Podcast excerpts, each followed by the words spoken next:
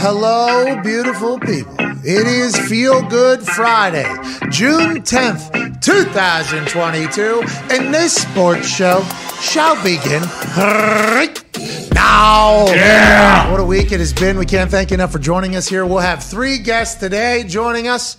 It'll be Joe Pompliano, one of the Pompliano brothers, okay. who covers the finance world, the business world of all things happening in the world, including sports. That's why Joe will stop by because now there's uh, three athlete billionaires officially. Wow. Congratulations to Tiger Woods becoming a billionaire again. Yeah, I we think think. We're not 100% sure, but we think again.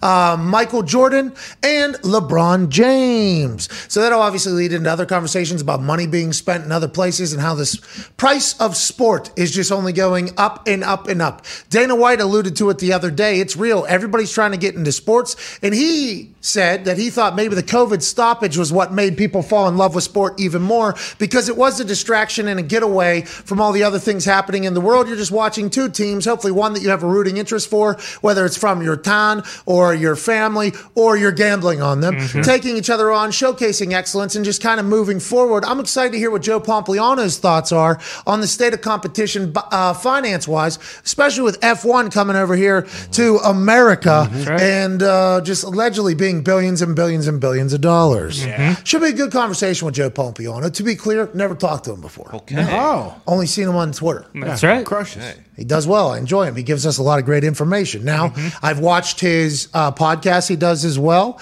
I've heard and seen his work. Today will be the first time we talk to him. Big thanks to the finance guy coming down to our level. Hell yeah. You know, stooping down to the sports stooge level, hopefully to break some things down. We appreciate that. Darius Butler will join us in the second hour, host of the Man to Man podcast. He's up to something. Yeah, I saw that. What's that, I wonder? Huh. Happy for Darius. He's the man. And in the third hour, maybe. Hopefully. We don't know. DVD. please. DVD.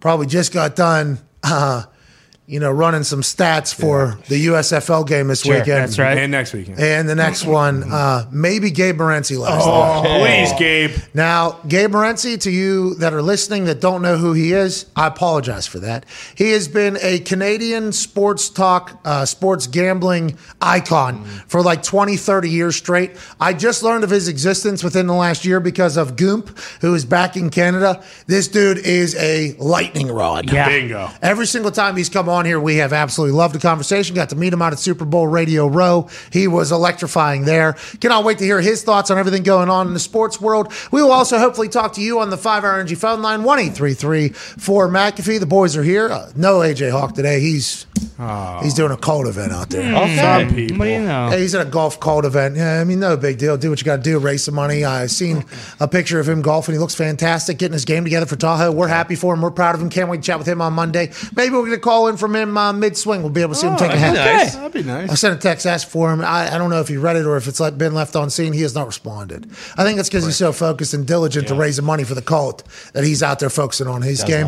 Whatever the case, maybe an AJ Hawk appearance today. If not, we'll see him Monday. The Table is here at Ty Schmidt at Boston Connor. Connor, let's start with you. Celtics tonight can go up three yeah. one. No, Uh-huh. yeah, Yeah. three one Yeah. uh, at home in the Garden, just a couple days removed from Draymond Green's family saying that the Boston Celtics fans are scumbags. Yeah. Uh, Klay Thompson saying that the Boston Celtics fans are despicable. Yep. Both of those are definitely true, but to have targets on the back of players now going into a Boston uh, venue with a banner on the line, the 18th banner on the line in the finals, it is going to be a rumpus atmosphere. How excited are you, sir? I am absolutely juiced. Yesterday, I felt pretty terribly about the game, and then after all the comments the players were making, I just progressively have felt better to the point now where I like them, you know, minus 15, just because of the fact that the crowd is going to be even more wild than it was Wednesday. And uh, there's been a lot of clips coming out since they made these comments. Uh, I believe we've all seen the clip of LeBron walking off and a Golden State Warriors fan yelling to LeBron, "How's it feel to be a punk ass bitch?"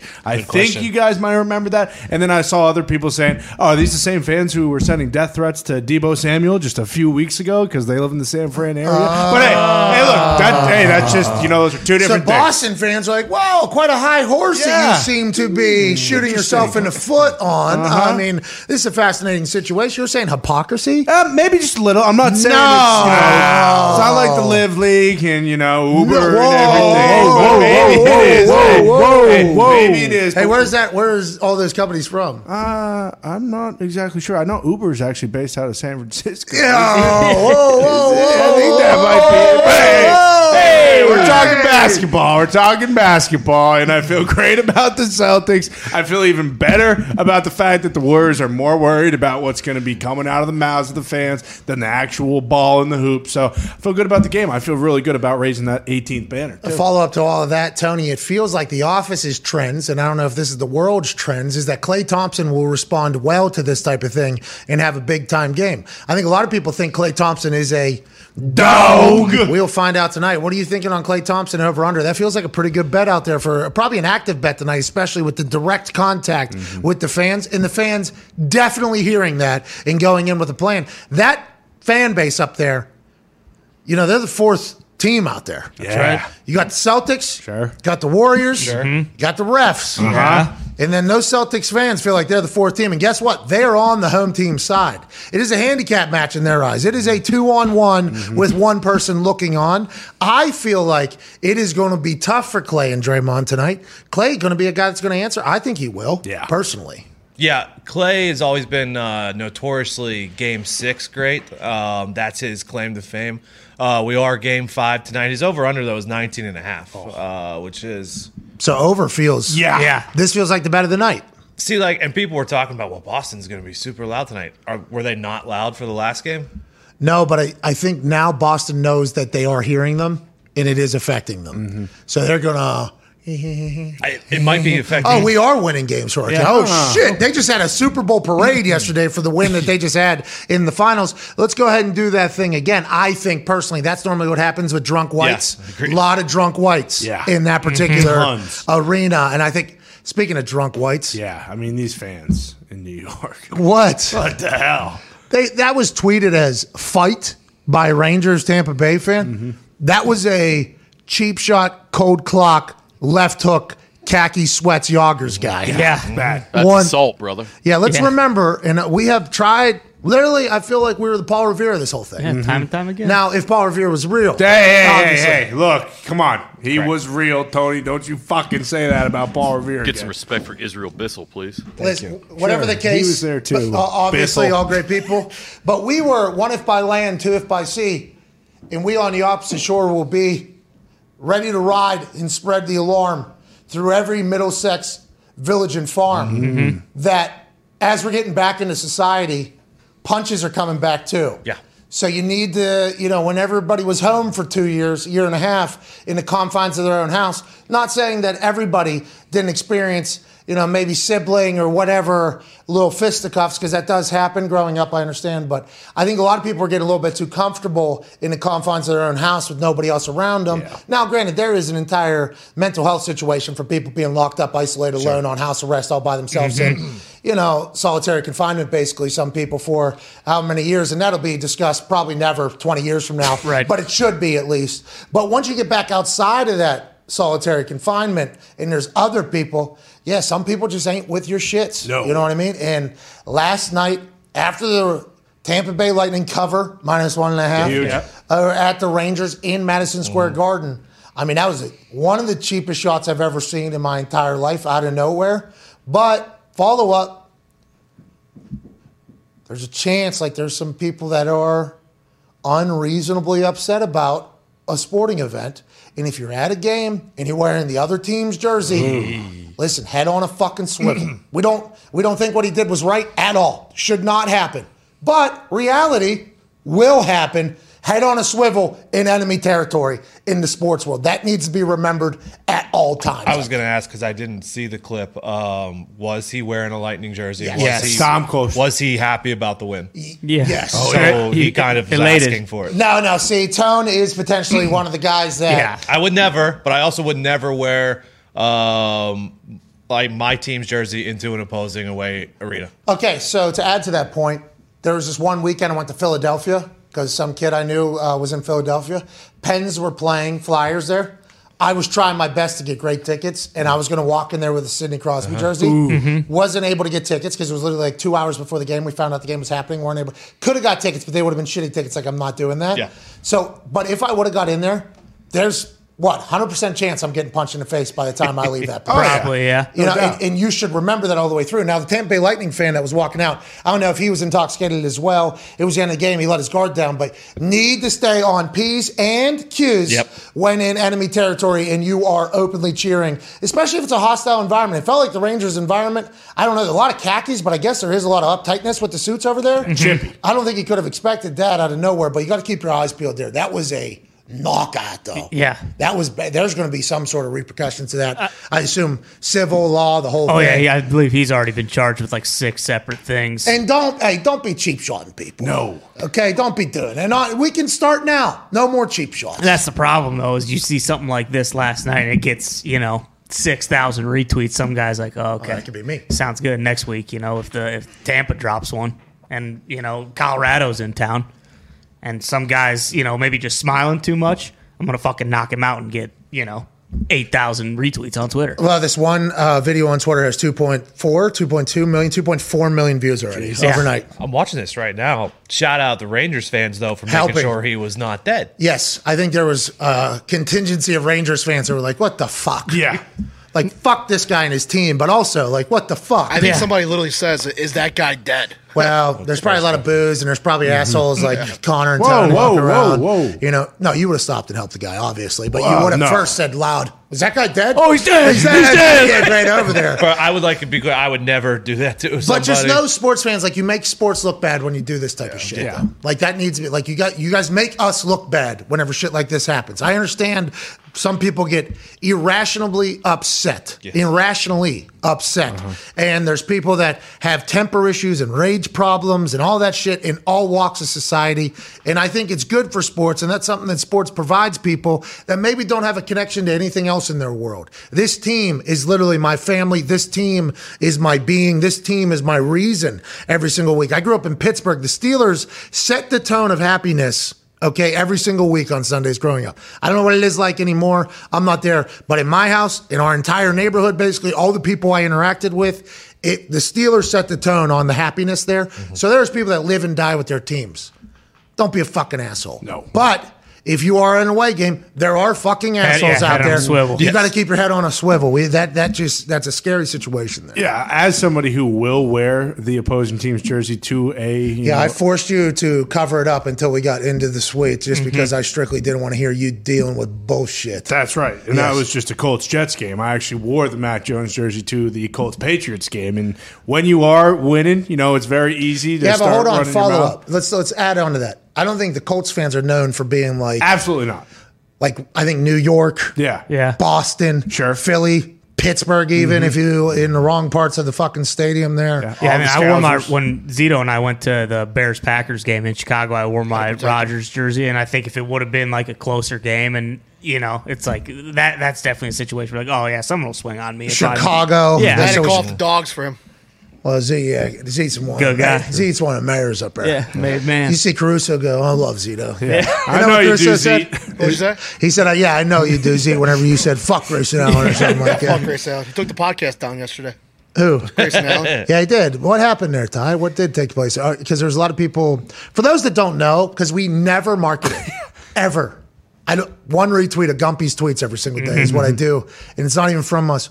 We have a podcast every single day that goes out after the show, and it's basically a culmination of this show, and then it just goes out as one big podcast, two and a half hours sometimes. yeah. Mm-hmm. Podcasts Sometimes are supposed plus. to be 30 minutes long, they say. Like all stats say, podcasts supposed to be 30 to 45 minutes, unless it's like one of those mysteries or a story mm-hmm. or something like that. If you're doing one, that's the expected majority listening rate, blah, blah, blah. Now, there are people that listen to the end. So if you were to cut, like, if we're to cut the podcast down to 45 minutes, like all the stats saying people say to do or whatever, there's going to be people that are pissed that listen to the end and they're like, hey, I still got another hour and a half on my ride or my run Right. that I have to do. What the fuck are you doing? So we put it out as an entire podcast. We don't do it.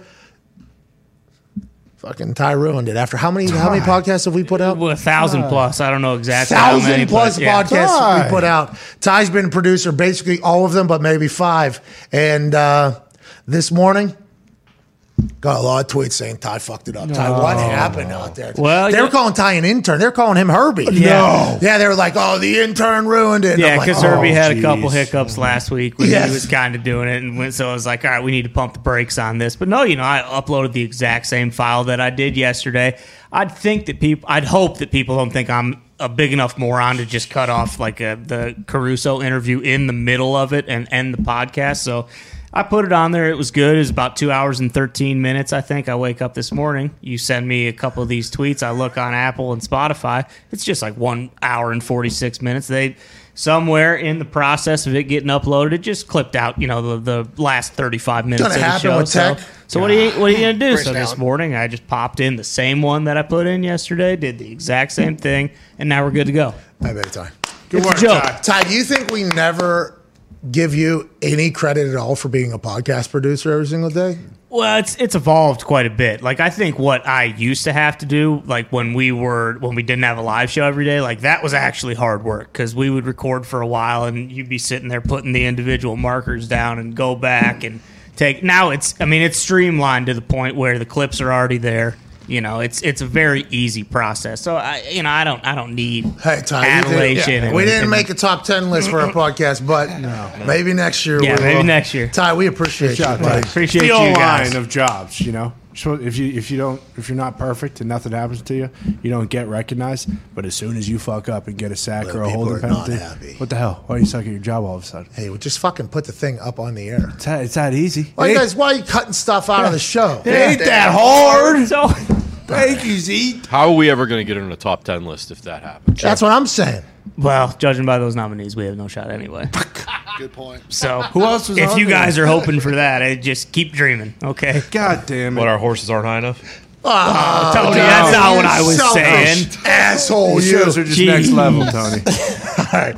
Uh, before Pomp comes on, let's cover Davante Adams speaking about Aaron Rodgers in Green Bay. Because Aaron spoke about this at the press conference or at his locker. I forget which one it was, where he said he and Davante talked very thoroughly throughout this entire process that ended with Davante Adams going to the Las Vegas Raiders on a record breaking deal at the time. And then information came out that the Packers had matched or even made a better offer. And it was like, why, why, why? What's the deal? A lot of people were making up reasons for why Davante had left. And there was maybe some drama potentially that was being brought up. People saying he hated playing with Aaron Rodgers because the attention Aaron Rodgers got, even though Aaron and Davante have come out and said like they love each other like literal family. Now Davante spoke about it at mandatory minicamp, and this is what Davante had to say. Okay. Uh, have you had conversations with Aaron since leaving Green Bay, and what was that goodbye like? Oh yeah, I mean we've we've talked multiple times, and you know we talked throughout the whole process too, and he was he was aware of uh, you know where I stood, and I was aware of where he stood, and we we had talks just like what he said um, the other day. He mentioned we had talks about his future and what he what he thinks his his duration in Green Bay or just football in general would look like, and you know that played into into my decision as well because you know where I'm in my career. Um, you know, and this isn't a shot at anybody, any other quarterbacks are, you know on the, in Green Bay. You know, I love Jordan Love, especially. He's a he's a great guy, but you know, I just I got I got aspirations of doing really really big things and, and being remembered, and I just you know it just it wasn't really a point in my career that I was willing to to sacrifice. Um, you know, Aaron not being there. You know, after a year or two, so. Um, my decision was to be here, and, and he respected that. He understood that you know it has a lot to do with where I want to raise my, my kids.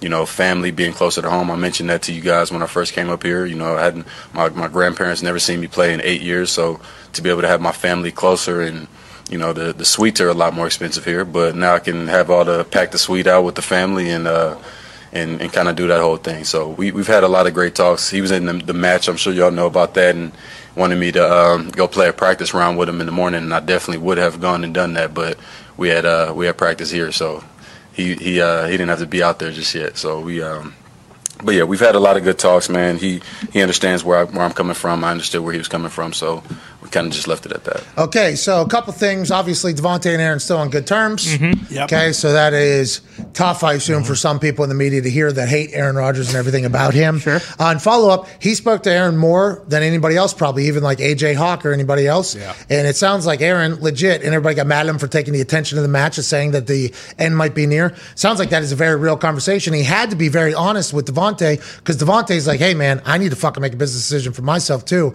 You are a large part of this, probably the biggest part of this. What are your thoughts? Sounds like Aaron is nearing the end of his football career. I'm excited for him if that's the case because hopefully he'll be able to find something that he absolutely loves. He seems to be an incredibly deep thinking person, seems to be a good business his investments i mm-hmm. guess have Oh, done yeah. very very well. He's into a lot of different shit but i think that is something that green bay packers fans should look at this next year or even the year after even though tom brady is still going and playing. That has nothing to do with aaron rodgers. Those timelines do not sync up and mean they're going to be the exact same. It feels like aaron potentially is legitimately at the point where he's like all right maybe another year or two who knows Yeah, I think it's kind of a non-story because I think like two years would be like the best case scenario. Gets two more years, retires in Green Bay. But like you said, like Brady has kind of warped everyone's thoughts of how this go. Like you can't play forever. He's going to be, you know, this year he's turning thirty nine or and or forty or whatever, and it's just like all the stuff Davante mentioned too. I see a lot of Packers fans like kind of like almost pissy with him. It's like you can't knock that guy. He laid out everything. What it's like, hey, listen, I want to be a Hall of Famer. Like, I, and closer to my family yeah, exactly. Closer to my family. I want to be a Hall of Famer. I just told you, you should be thanking me. I just told you that Aaron's probably playing for like a year or two. Who knows? Right. And everything in there. No disrespect to Jordan Love. You said he just hasn't no, seen it yet. We why would you? And then you look at like his actual relationship with Derek Derek Carr. Like they are very very close. Like if it, why why wouldn't you do what he did? I just I don't know. I don't know how you could have any ill will towards Davante or Aaron at this point. I, I would assume that Aaron would wish that he would have picked to stay in Green Bay For for, sure. two Every more fan years does too. and figure it out. But I'm happy to hear they're on good terms. And whenever we think about the future for Aaron, I talked about his investments. I always wonder, like, how do these people find out and know what their actual value is? Uh huh. Well, a lot of us just go to one Twitter account at Joe Pompliano. That's right. Mm-hmm. This fucking Twitter account has everything. It kind of showed up in our life mm-hmm. out of nowhere. Mm-hmm. It was like, oh, this is what Darren Rovell we thought was going to be Yeah. Yeah. right? This is what this Twitter, and then you realize, oh, there's not just one of them. There's another. There's brothers here. Pomp Bros. Hey, the Pompliano brothers. yeah, they're all into finance and business, and it feels like they know more shit than anybody else, and they lay it out in a fashion in which we can all understand. There's a lot of athletic business happening right now, and there's no better person to chat with right than Joe Pompliano. Yeah, Joe! What's up, dude? What an what an intro, Pat. Thank you. So we had a weather guy, meteorologist, named Joe Nardo, okay, in Pittsburgh, Pennsylvania. So your name, Joe Pompliano, is just like such a wonderful thing for us to say. And I believe that is why you got so popular amongst our office, strictly because we enjoyed saying your name. Then the shit you started putting out, it was like, all right, this guy's a real you know, like an asset to the internet and to the sports world. So we appreciate the hell out of you, bud. The intro was well uh, deserved, I think. I appreciate that. Yeah, it, there's uh, I have four brothers, so we're all over the internet, which is probably why you keep seeing Pompliano pop up everywhere. Uh, and it gets overwhelming, I'm sure, at some point. Yeah, you guys do like the oh, this is how you do the internet. Like, what? How are you guys business school people? Did you grow up in business? How did you all kind of gravitate to the same thing and be very good at it? I just always had an interest in business. I used to work at J.P. Morgan, uh, which is where the business side comes from. But you know, I love sports. I grew up with four brothers. and We played everything you could imagine. Uh, so the sports side, and it was like a natural kind of collision of why don't I just write about things I like on the internet? So, do you guys project what you think things are, or how do you find this information? Because, you know, there's always like the Google net worth, Mm-hmm. and it is nowhere near accurate. But the only thing that's going off of is whatever articles potentially pitched how much somebody was making, and then Google, I think, just has a ability to calculate and add those all up. But some of those numbers we have learned from some of our close friends, and now being a part of it, are nowhere near accurate. How do you get that type of shit? And it is so valuable. I think you understand that that you guys are some of the only people that are able to find that stuff. Well, let's use an example, right? To your point, they're usually typically inaccurate. Forbes is one of the people's one of the uh, publications that probably do it best. And what they typically do is they look at all of your assets, right? So LeBron James was recently named a billionaire. Hey, they look at everything that he's invested LeBron. in. Yeah. I- incredible, right? Him and uh, now Tiger Woods, Michael Jordan are the three athletes that have reached billion dollars net worth. So more athletes have made a billion dollars, but these three have that net worth, right, after taxes and everything else. So what they do is they look at all his investments, Blaze Pizza, Beats by Dre, the companies he started, Spring Hill, and they try to value what his stake in those businesses are worth, add it all up after earnings and taxes and everything like that. The problem is a lot of this is secretive, right? So I'll give you another example. Very Pe- secretive. Peter Peter Thiel is a famous venture capitalist he uh, they had Forbes had his net worth at I think it was two or three billion dollars. It came out later on that he had five billion dollars in his 401k right yeah. in his retirement account. yeah, yeah. So not not only was it insanely not accurate, but it was actually double in his retirement account alone. They adjusted it. He's now worth ten billion dollars or so. So that's probably an extreme example, but you could see how that could happen with athletes too. Yeah. So it's just valuation of shit. So like I saw the Spring Hill companies is LeBron's. Um, you know, yeah, this came from one of your tweets. We actually put this together basically from one of your tweets. The Spring Hill company is three hundred million dollars. Fenway Sports Group, which, he's an investor in, who now owns the Penguins. Oh yeah. 90 million to other teams as well. Shut up. Uh, real estate, $80 million. Blaze Pizza, 30 million. And then cash and other investments, $500 million. Now, $500 million is cash and other investments is a hilarious thing just to put out there. But like the Spring Hill Company, you, you are projecting, and Forbes is projecting that $300 million is the valuation of that company, not what that company has earned. So they raised money last year, right? They brought in capital from a firm called Redbird Capital Partners, Nike, and others. And the valuation when they did that, when they, they got the investment, was $750 million. And LeBron is the largest shareholder. So I don't necessarily do public math, but the 300 out of, six, out of 750 is his percentage that he owns of the business, right? So other people own part of the business. He owns 300 million of the 750. So it goes off the valuations. Yeah. Hmm. Did you guys see LeBron is uh, trying to buy a team in Vegas? Yeah, he wants to build. He said, "I want to buy one or own one." I forget the case, but they're building. They built two basketball arenas over there already. They're ready for a team. How much would that cost, Pomp? You think? two and a half billion probably is what they're saying. You, you basically have to buy a new team at whatever the current valuation is, right? And the other owners are giving you part of their media deal money, so you have to incentivize them. Maybe you go a little higher, but so they say he's worth a billion dollars. That's not enough to buy a team on your own. You obviously have to bring other people in if you're going to do that. But he did something very unique that I think is probably worth talking about. That was smart last year he converted. Everyone knows he used to own part of Liverpool, right? He owned. Uh, he converted basically part of his marketing rights. Instead of taking cash from Fenway Sports Group, he took a two percent ownership stake in Liverpool back in 2011, so a decade ago. That Scouser. yeah, that investment grew right from from uh, I think it was worth six or seven million at the time. It went up to 50 million plus as the team grew in value. He converted that though last year, so he's no longer just an owner of Liverpool. He converted it to the parent company, Fenway Sports Group, which owns Liverpool, the Red Sox, Fenway Park, all these other assets. They went and bought the Penguins. Yeah. They raised a bunch of money, and now what they're going to do is, I think at least, they're going to be the ones that are going to go try to buy this team and put it in Vegas, and LeBron's going to run it. That's awesome for LeBron, isn't it? I like love. This is just like you. I enjoy the business side of it so much, like the back end, who's making the decisions, because there was obviously that documentary Broke that came out that kind of casted quite an image over all professional athletes, mostly the NFL guys, that 80% of you are going to go on to be broke within two years of retirement. Now it feels like business is much more. I don't want to say in the blood of like the younger generation, but it feels like it is that is the case. Everybody is kind of an entrepreneur. Everybody understands their value nowadays. What do you uh, uh, what do you think that's because of? Why do you think that is? Do you think it's because the internet? Everybody can be their own business, their own entity, and do you think that's why most younger athletes and younger business people in general have that entrepreneurial mindset from the beginning? Yeah, I think it's just become cool, right? If you look at uh, what people praise online, it's the Kevin Durant, it's LeBron James, it's even what Draymond Green is doing, right, with this podcast, what you guys are doing with this show. It's become really cool to succeed in business and do it on a public stage. And there's probably no one that has a better opportunity to do that than the athletes like we're talking about. It's insanity, isn't it? It is absolutely insanity. I just learned that the valuation of somebody is what makes them a billionaire or not, by the way, through this conversation. So Tiger Woods, he's he's a billionaire again. Was he ever a billionaire before? So this is where people are confused. Forbes wrote a very similar article in 2009, I believe, and they called him sports first billion dollar man. And what they meant by that was that he had crossed a billion in earnings. But that doesn't make him a billionaire because there's taxes, there's everything else, right? So he had crossed a billion in earnings. Now he's made, I think they said 1.7 or 1.8, and he's finally crossed a billion net worth, right? So the difference is that once you strip out the taxes, once you strip out everything that he spent, et cetera, then he's still now over a billion. All of his assets combined are worth a billion. Can you put LeBron's back up?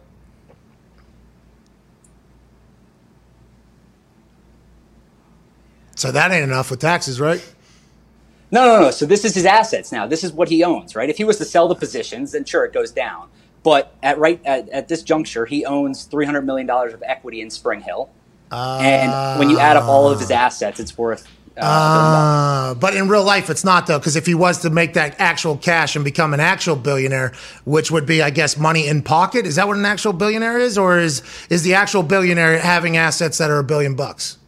No, just assets. Yeah, he's a, he's a billionaire Oh, because man, all of his all for assets added up equal. It's all It doesn't gays. matter, Pat. It doesn't matter. He's got a lot of money, right? Yes, uh, uh, shit. I, I agree. more than enough. I agree completely. But I just the title of billionaire. I think we are all kind of learning right now through this, and I'm incredibly pumped for these athletes becoming billionaires. I assume Peyton's very close. Yeah. Yeah. I, I would assume that Peyton is on his way. Which sports do you think are going to start producing more? Which I think the NBA is going to be. They're going to have more and more and more. I think the NBA has the mind, mostly because they don't have to wear helmets. Social, it is a social media sport. Everybody talks Yeah. about the networks and the viewers being down for NBA games compared to like NFL games. Yeah, but on social, the NBA runs that shit. I assume we're going to see more of this, don't you, Joe? I definitely think we do. Someone joked when I tweeted it out this morning and said uh, every starting point guard in the NBA is eventually going to be a billionaire, right? Because uh, not only are the contracts getting bigger, but everyone is getting those now, those max deals. And if, if those continue to escalate, we'll get to that point.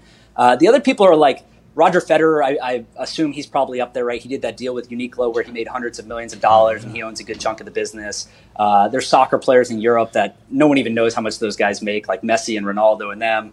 Uh, I assume they're pretty close. But yeah, this is just going to happen more and more. Uh, F1 is hilarious. You love that shit. Why do you love it? Because just all the money's over there. Every company that is worth, it's like what Fortune 10 basically companies are all in F1. Is that why is that? Has it always been that way? Well, it's a it's a money sport for sure. Uh, it's always been that way. Yeah, Rolex is the, the historically the largest sponsor of the series. I went to the the race down here in Miami, uh, and a T-shirt was hundred dollars. Right, like it's just a money sport. So it's very fascinating to talk about in that context. But I, I- I've always loved racing, and the thing that I really like about it is how popular it's becoming in North America now. I'm sure you guys have seen the Netflix series by this point, uh, and it's certainly getting popular. There was about 500,000 people maybe that were watching races before, and now there's over a million. So that'll continue to grow, and maybe they get an American driver, but uh, it's just a fun sport to watch. Graham Rahal, get his ass in there. Go ahead, Ty. He's friends of mine. I would love that. It would be great if he got into the wealthiest sport of Well, all you guys time. are in Indy. Did you go to Indy 500 or no? Come on, John. No, go ahead, F1. Ty. Monaco. It was Monaco. We're Yeah, F1. yeah, Go. Uh, Pomp, just speculating. Who do you think the next NFL team will be to uh, to go up for sale? Especially with we've heard the reports that someone maybe wanted to pay six or six billion dollars for the Broncos, but Robson Walton ended up getting it for you know much less than that. What which team do you see? Uh, maybe like a guy like Bezos or Elon Musk or someone going after in the near future in the NFL? Well, I think Washington's an interesting one, right? Because there's some dynamics there that aren't just, hey, maybe the owner wants to sell. Maybe something happens there that, that could force them to do that. So that's an interesting one.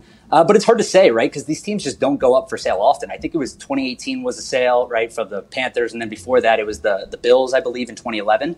So only a couple in a decade. So it, it, it's tough to tell. Usually it involves someone passing away in the family or something like that. Uh, obviously, what happened with the Seahawks maybe could be a move where the family took over ownership and maybe they offload it. So things like that, not necessarily someone just deciding they want to sell it. I, you don't think so? You don't think that Josh Harris allegedly being able to spend $5 billion cash right now, and that's what he was going to do for the Broncos, perk some ears, or no? You don't think that's enough for how wealthy these people are to really give up a cash cow that is an NFL team?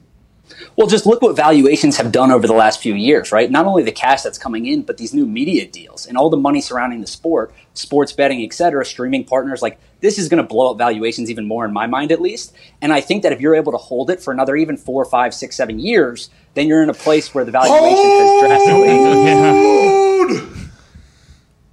That was our Diamond Hands days. Yeah. That's right. We didn't know much about what was going on, but we would just yell, Hold! Oh, you got deep into that, didn't you? I remember seeing you tweet about that and uh, also crypto. I feel like you just naturally found your way into both of those things. And how did it work out? Not great? Good? Were we still doing Well, I good? don't, I don't, uh, I don't mess around much in the stock market, but I definitely hold a lot of Bitcoin, uh, which I'm sure you guys have talked about on the show, and you've had people on here that are probably interested in it.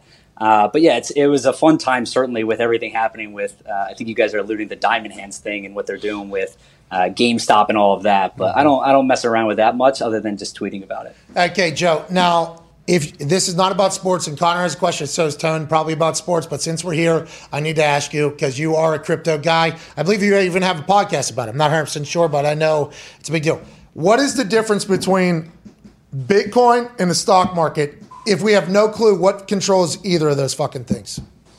Well, Bitcoin is sound money. It's it's going to eventually, in my mind, at least replace other money that's out there, right? So uh, we could do an entire segment, an entire show probably on this. But the easiest way to think about it is it's money that no one can mess with, right? The government cannot mess But with it. No but but it goes down, way down, way way way way way way way down. Then it goes Yeah. way way way way up. If it's not controlled by anybody or anything, that means what? Well, It can so go it's based down on whenever? supply and demand, right? As if if the uh, supply and demand is unequal, then the price will move. There's volatility for sure. It's gone up a lot. It's gone down a lot. We're still in this phase now where uh, not only are a lot of people finding out about it, discovering about it, learning about it, and doing all these things, but it's very volatile about what's happening on in the overall market. If you look at Netflix, Amazon, Apple, even any of these other businesses, they've lost tremendous value over the last few months due to broader things that are happening on in the economy, right? So I think Bitcoin is one of those bets where uh, I obviously probably think about it differently than some other people, but it's one of those things where I feel comfortable holding for a long period of time and not necessarily worrying about how it looks on a day to day basis. Hold. Hold. That's what you're saying. But doesn't have a, the follow the same exact path as the stock market? Uh, not historically. It has for the last like six months, uh, which is probably what you're alluding to. It's it's gone down tremendously over the you know it's cut in half since its all time high, and now it's traded in this range. But historically, it's, it's been actually uncorrelated to the stock market and bonds and everything else, where Okay. uh, when those underperform, it's outperformed and vice versa. But yeah, I mean, historically, over the last decade, it's it's the best performing asset, bar none. So I think when you zoom out a little bit and you hold, uh, you're doing just fine. I I wasn't smart enough to understand the stock market. Everybody was trying to talk to me and CFO Phil, pitching us why they're the smartest person to hand me to hand my money over to them. Okay, so I worked my dick off to get money, and now I'm just supposed to hand it over to you, and you're going to make more of it. Yeah, absolutely. Uh, okay, all right. Let's see how this goes. And I never could figure out why does it go down, why does it go up. And they're like, well, it depends on the, not the same answer you just gave, but an entire well quarterly earnings and production and rise. It was like, yeah, but there's some companies that stink and still go up, and they, it's like it makes no sense. And then also, as soon as I got money, 2009, everybody had lost. Everybody that I met that had money had lost all of their money in 2008 on the stock market. So I'm supposed to go in there, first time ever sensing any cash at all, and not be a complete skeptic when every millionaire I had ever met at that point in my locker room was like, I lost fucking seven last year. I lost 10 last year. Where? Did you even enjoy it? No, I gave it to this guy. He did this. I'm like, well, I'm going to enjoy mine. If it's fucking going to all go away anyways, I'm going to enjoy it. And then this Bitcoin came along, and I like outlaws. You know, like I like, like, hey, this one's not controlled by anybody. I'm in, and I have not been able to understand it yet. As soon as I can find out why it goes up and why it goes down, and it be like an actual answer and like the whole thing. Not that supply and demand is not an actual answer, but who controls that? Nobody. So it's like, We'll, we'll, we'll, we'll do a, a whole episode on it, or I'll, I'll, I'll call you at some other point to talk about it because it probably takes more than we have here. Uh, but what do you do now? Do you invest or do you just like focus on your business?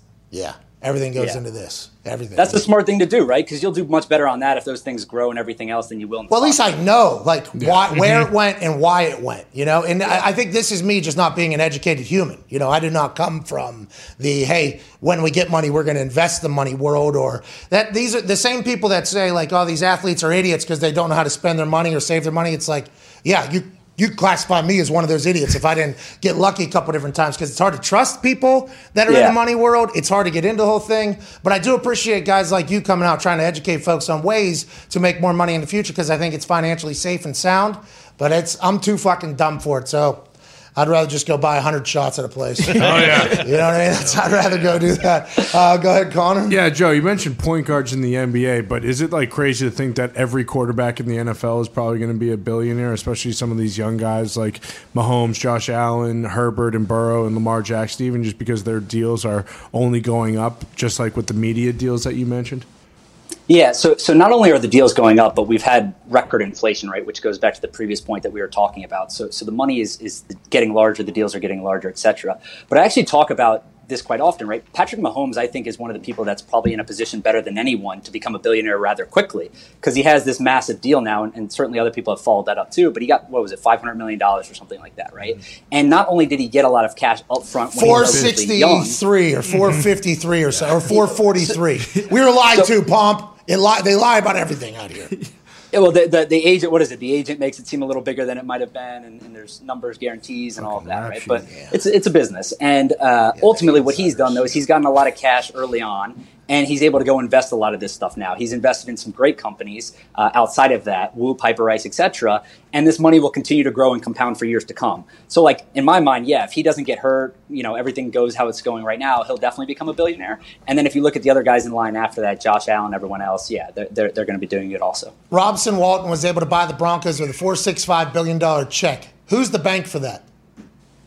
Himself. He's got, you know, 60, 70 billion, right? Uh, so Does I'm he sure, have you know, 60, 70 He's probably not going to pay cash. Maybe he'll do something else. Uh, but he, you know, he's got enough money. That's why they took him. He, he could write the biggest check of anyone. Where do they put that?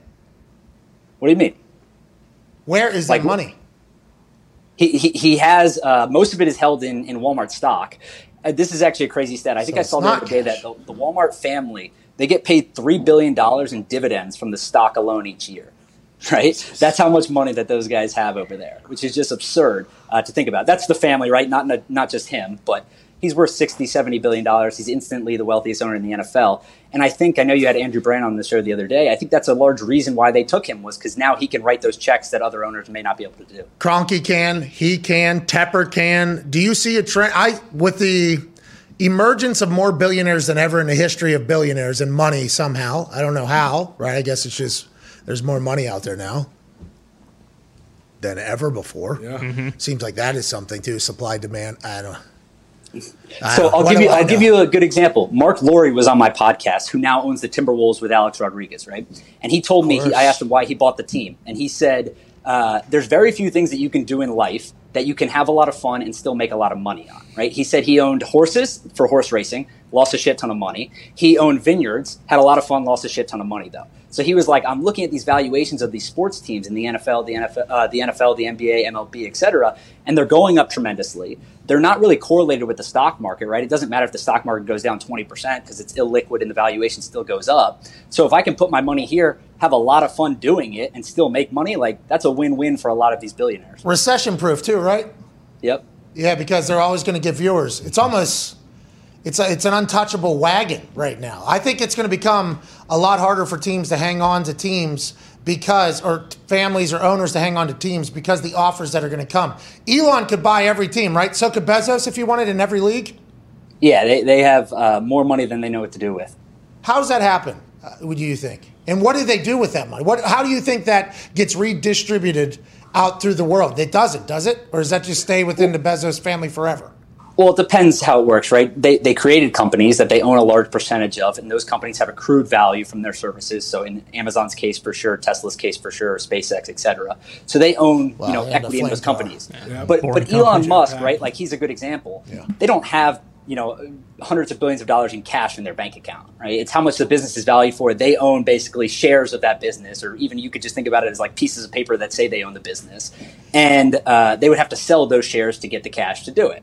So a lot of it's not liquid. He couldn't just go buy all these teams tomorrow if he wanted to and uh, the wealth gets redistributed because the business has accrued a lot of value they hire employees they make products they do all these different things yeah I, I understand that and how it goes but i'm just like bezos at some point in his life could just say you know what fuck it I want to buy everything. Mm-hmm. And it's like, how do you? Because his family's going to have money forever. Sixty billion, hundreds of, three hundred billion, what six hundred yeah. billion, whatever the fuck he has. I guess that's what the uh, Saudi thing yeah. is six hundred mm-hmm. billion dollars. Bottomless pit. Like that money is yeah. just going forever. They could, you can do whatever you want forever with that, right? I mean, that is legit. How like the LIV golf thing is one of the most fascinating things I've probably ever seen in sports business because you're dealing with someone who has this pit of money that it, it's bottomless, right? There's no stopping them if they want to keep going. They could do this for a decade if they wanted to, and they could continue to get players if they really wanted to and pay them these absurd amounts of money. So the PGA Tour is in a really difficult place, right? Because now you're competing with someone who has no regard for profitability, and people are online saying, "Yeah, they need a TV deal, they need all these things." And maybe they get one, but ultimately, you I don't think sign they had people to 100,000 $500 million worth of deals Pomp. without Pomp. They had 100,000 people watching live yesterday. they'll I'm get just- a deal. I'm talking about from experience. You can make a lot of money. You Yeah. get 100,000 people watching live. That's a fucking, and that's their first event. Now, granted, it could be the first pop, could be the first pop, but they're at least accessible on YouTube to 100,000 people at one point. Like, everybody thinking they need a TV deal, they need a TV deal. It's like, I'm not 100%, to your point, I'm not 100% sure if they're right, if that's a right uh, narrative or not. Yeah, I just think about it in how the, the leagues make money, right? Most of these leagues make most of their money from media deals, whether it's the NFL, NBA, whatever. Uh, so that's a big piece of it, whether it's open ended on YouTube or somewhere else. You can make money doing that. But they spent $500 million plus on players alone in guarantees. So they obviously don't care about a profit. They're not making any money relative to TV deals right now. Uh, so it's going to be an interesting game of chicken with the PGA to see kind of how they respond to all this. Were those signing bonuses or contracts that they signed there? I, I, it's not very clear, right? It's not clear how long they are. It's not very clear what they have to do for it. You know, Could be more. t- Yeah. Could be that could be just a signing bonus, and uh, with contracts coming on the other end. Well, so it. if you're Phil or DJ, right? Do you go? Do you go and sign for this league? I would assume that they would be like, put that in my bank account before I come over, right? Because you don't know if they're going to hold one event, eight events, a hundred events. It could stop at some point. You don't really know what's going on. It's a new league, right? And you're giving up a lot. Not only your reputation, the PGA, the majors, potentially all of that. I would assume a lot of these guys ask for a massive check up front. Tone Diggs, your question for Jay Paul. We don't want. Hey Joe, what's the fad that you're seeing in sports as far as athletes? Is it like I see like LeBron, MJ, The Rock, like they all have alcohol companies? Like, is that the new way that guys are are investing their money is in companies like that? They're they're trying to sell eventually. Yeah, the alcohol thing's interesting because uh, I think one of the reasons why I think LeBron was probably already hitting this before Forbes said that was because his new alcohol brand Lobos, I think it's going to be massive. I think it's going to be huge. Basically, everywhere you go, it's it's uh, already there. It's huge. He's posting about it all the time. All of this, and the reason why they do the alcohol is because most people, some people certainly can, and some people will say they can, but most people cannot actually tell the difference between a good alcohol and maybe a bad one, right? Whoa, they're- Paul, they're- they're don't able- they're palate able to use shaming. their intellect, right? This guy's palate shaming right here on this show. Oh, I'm just saying this is true. I'm in that category, right? I'm in that Oh, okay, category. okay, I'm me just too, yeah. Uh, I, I think what they're able to do though is they're able to use their name, image, and likeness, and they're able to make a lot of money from it. But I think what we're seeing, to answer your question a little more broadly, is uh, a lot of these athletes now are partnering with people to create companies, right? So if you're LeBron James, Spring Hill, he partnered with other people, Maverick and others, to create that business rather than just investing in a pre-existing business. And the same thing can be said for other people, right? Tom Brady, he's got this massive company, Autograph, now that does the NFTs and other stuff. He's a co-founder of the business. So instead of partnering with other people, you go in and you're a co-founder, you invest some money, and you have them run it day to day. It sounds like uh, that's a new trend too. NFTs are awesome, right? They're not complete bullshit. I'm not. I'm not big on the NFTs. I don't. uh, Whoa, Paul. I- you guys own NFTs? That's that was surprising. we got a Zion dunk. Yeah, Against we the. Kings. That's right. 25 bucks or something. Yeah. I was told that thing was going to go up to a couple thousand. I'll tell you what. Nah. Don't know where it is. I took a screenshot of it, though, so Still have it. got it on my phone. Some of this stuff might be valuable in the end, but 99% of it right now seems like it's kind of bullshit, right? And I No. think, uh, I think, uh, I think a Seth lot of Green. it is What about riding Gary? What of instead- Bitcoin, to be What about Gary Well, I actually just got a text from Gary. V? What do you say? Gary V, he's all in on that. Do you have to look at the other business people on the internet and be like, well, wait a minute, why is Gary V all in on the NFTs? And I don't feel that way. How, how does that go? Do you have, do you guys I- joust? Do you guys Uh, joust? no, no, no. I love Gary. I've talked So about do we. Gary plenty of times about it. And I Love think what he did was uh, genius, right? He's built this community. And I think his is probably one of those projects that you can point to and you say, okay, that makes sense because he's built this community of people. He's throwing conferences, he's adding value. There's other ones, right, where someone draws a picture on their computer, they sell it for a million dollars, and you're like, that doesn't really make sense. Feels much like you just robbed somebody. Yeah, yeah. That's Yeah. where I'm sitting at. But also, once again, something I'm not smart enough to understand. So I just go ahead and stay out of it. I think that is a big time uh, weapon for investors. If it's something you don't have a clue about, probably don't put your money there.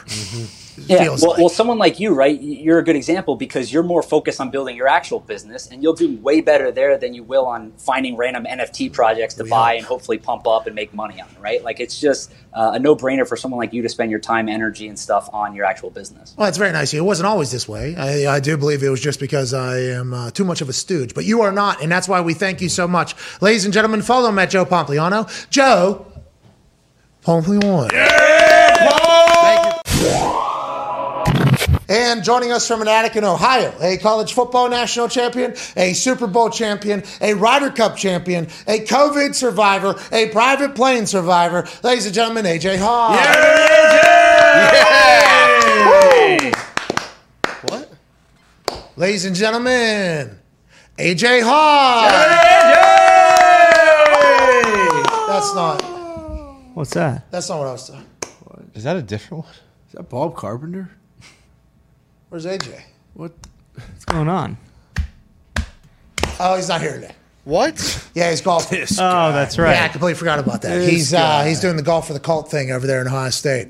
So uh, thanks for raising money for a good thing, AJ. Yeah, Thank sure. you, Hey, AJ. we miss you, AJ. Miss you, pal. How about rating AJ's face? This is what we're going to do because I know this is one of his favorite things of all time. Ladies and gentlemen, this is for time for like episode nine or 10 at this point Yeah. of a sports show that has captivated the entire globe. A segment that people go to and refer to as sports champion greatness. Hell yeah. Ladies and gentlemen, it is time for T4 Tones Tasty Tournament time. Big one tonight, Tone. Here we are, we Pat. Game four tonight, not game five tonight. The Celtics are home again in the scummiest place on earth, uh, TD Garden, the fuck it's called. Um, they are four point favorites against the Golden State Warriors. Uh, over under is 214. Uh, and guess what? Celtics are minus 230 to win the series now after taking a uh, 2 1 lead over the Warriors. Uh, Tatum's the favorite to win the uh, NBA Finals MVP, followed by Steph and Jaylen Brown. It is a three horse race at this point, and uh, the game's tonight.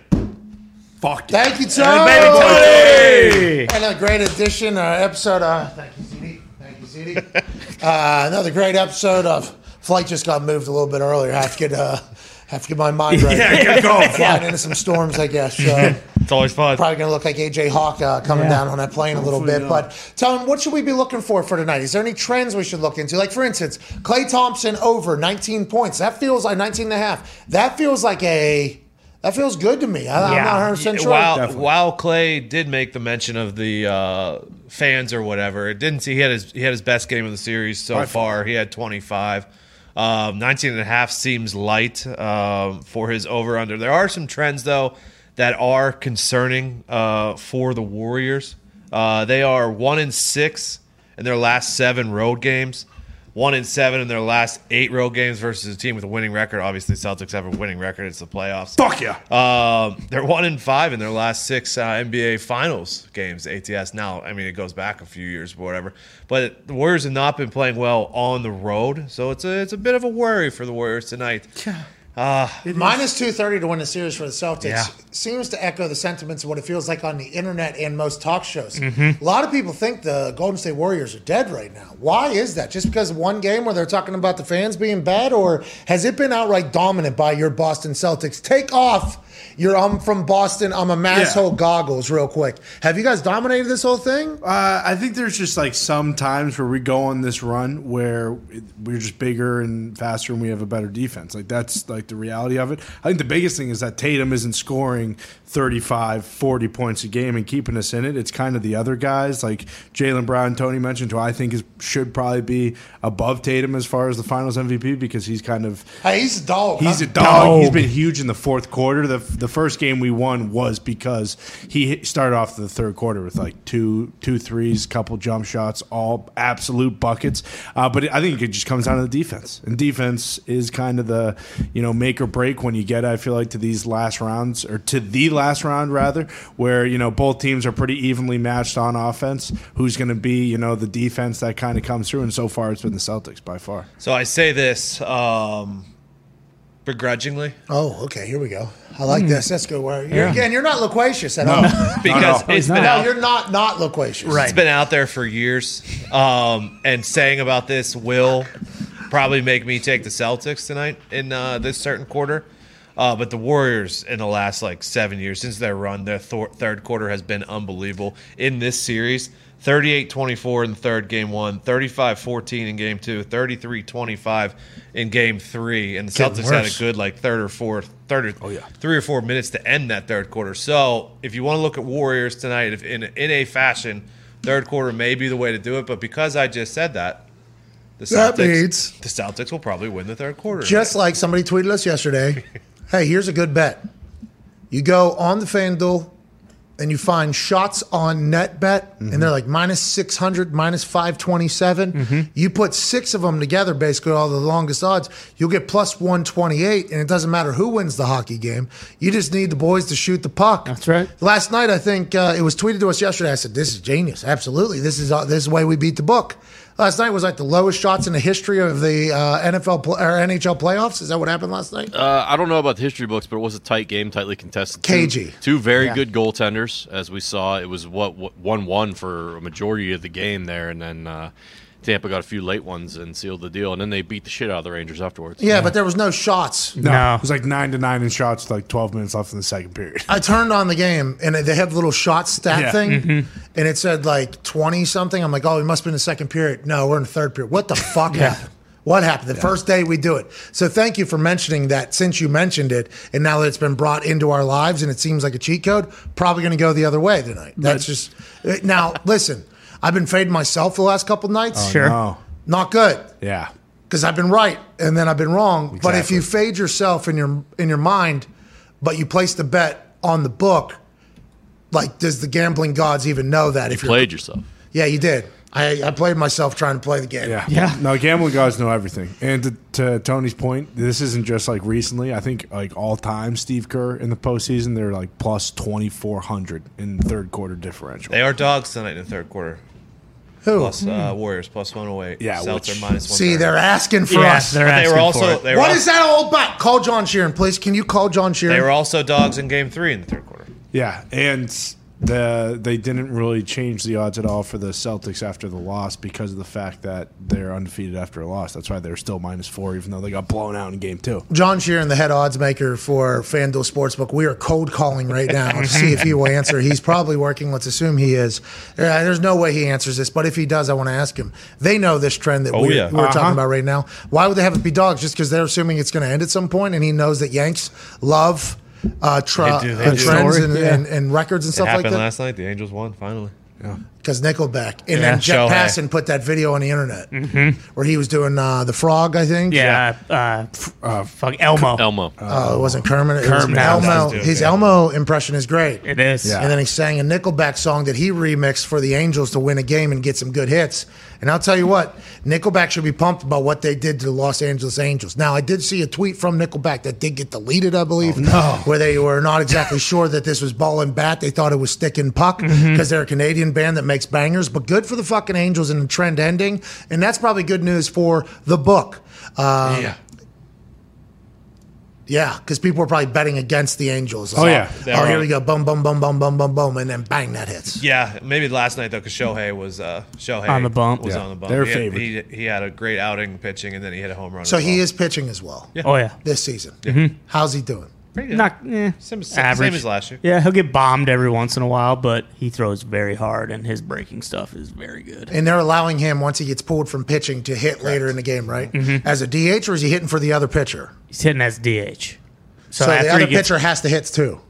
No, there's No, no, no, uh, like- there's no more pitchers. That's hitting. what DH is, right? Right. DH was initially an all time, usually for the pitcher, right? yeah, in the American League, right? But now they've gotten rid of pitchers hitting completely, so there's a DH just everywhere, so he can get pulled as the pitcher, and then whoever's DH and either goes into the field or something, and he goes and DHs. DH gets paid more longer.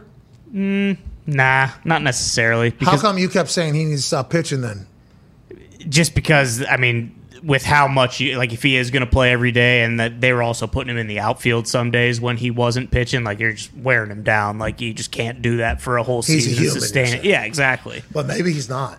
Yeah. Well, he Robot. is though, because when he was doing that kind of stuff, then he's not quite as good pitching, and he's not quite as good hitting. So it's kind of like you're just kind of like zapping what he does very well. This is what they um, said to me whenever I thought I could kick and punt in the NFL. Oh yeah.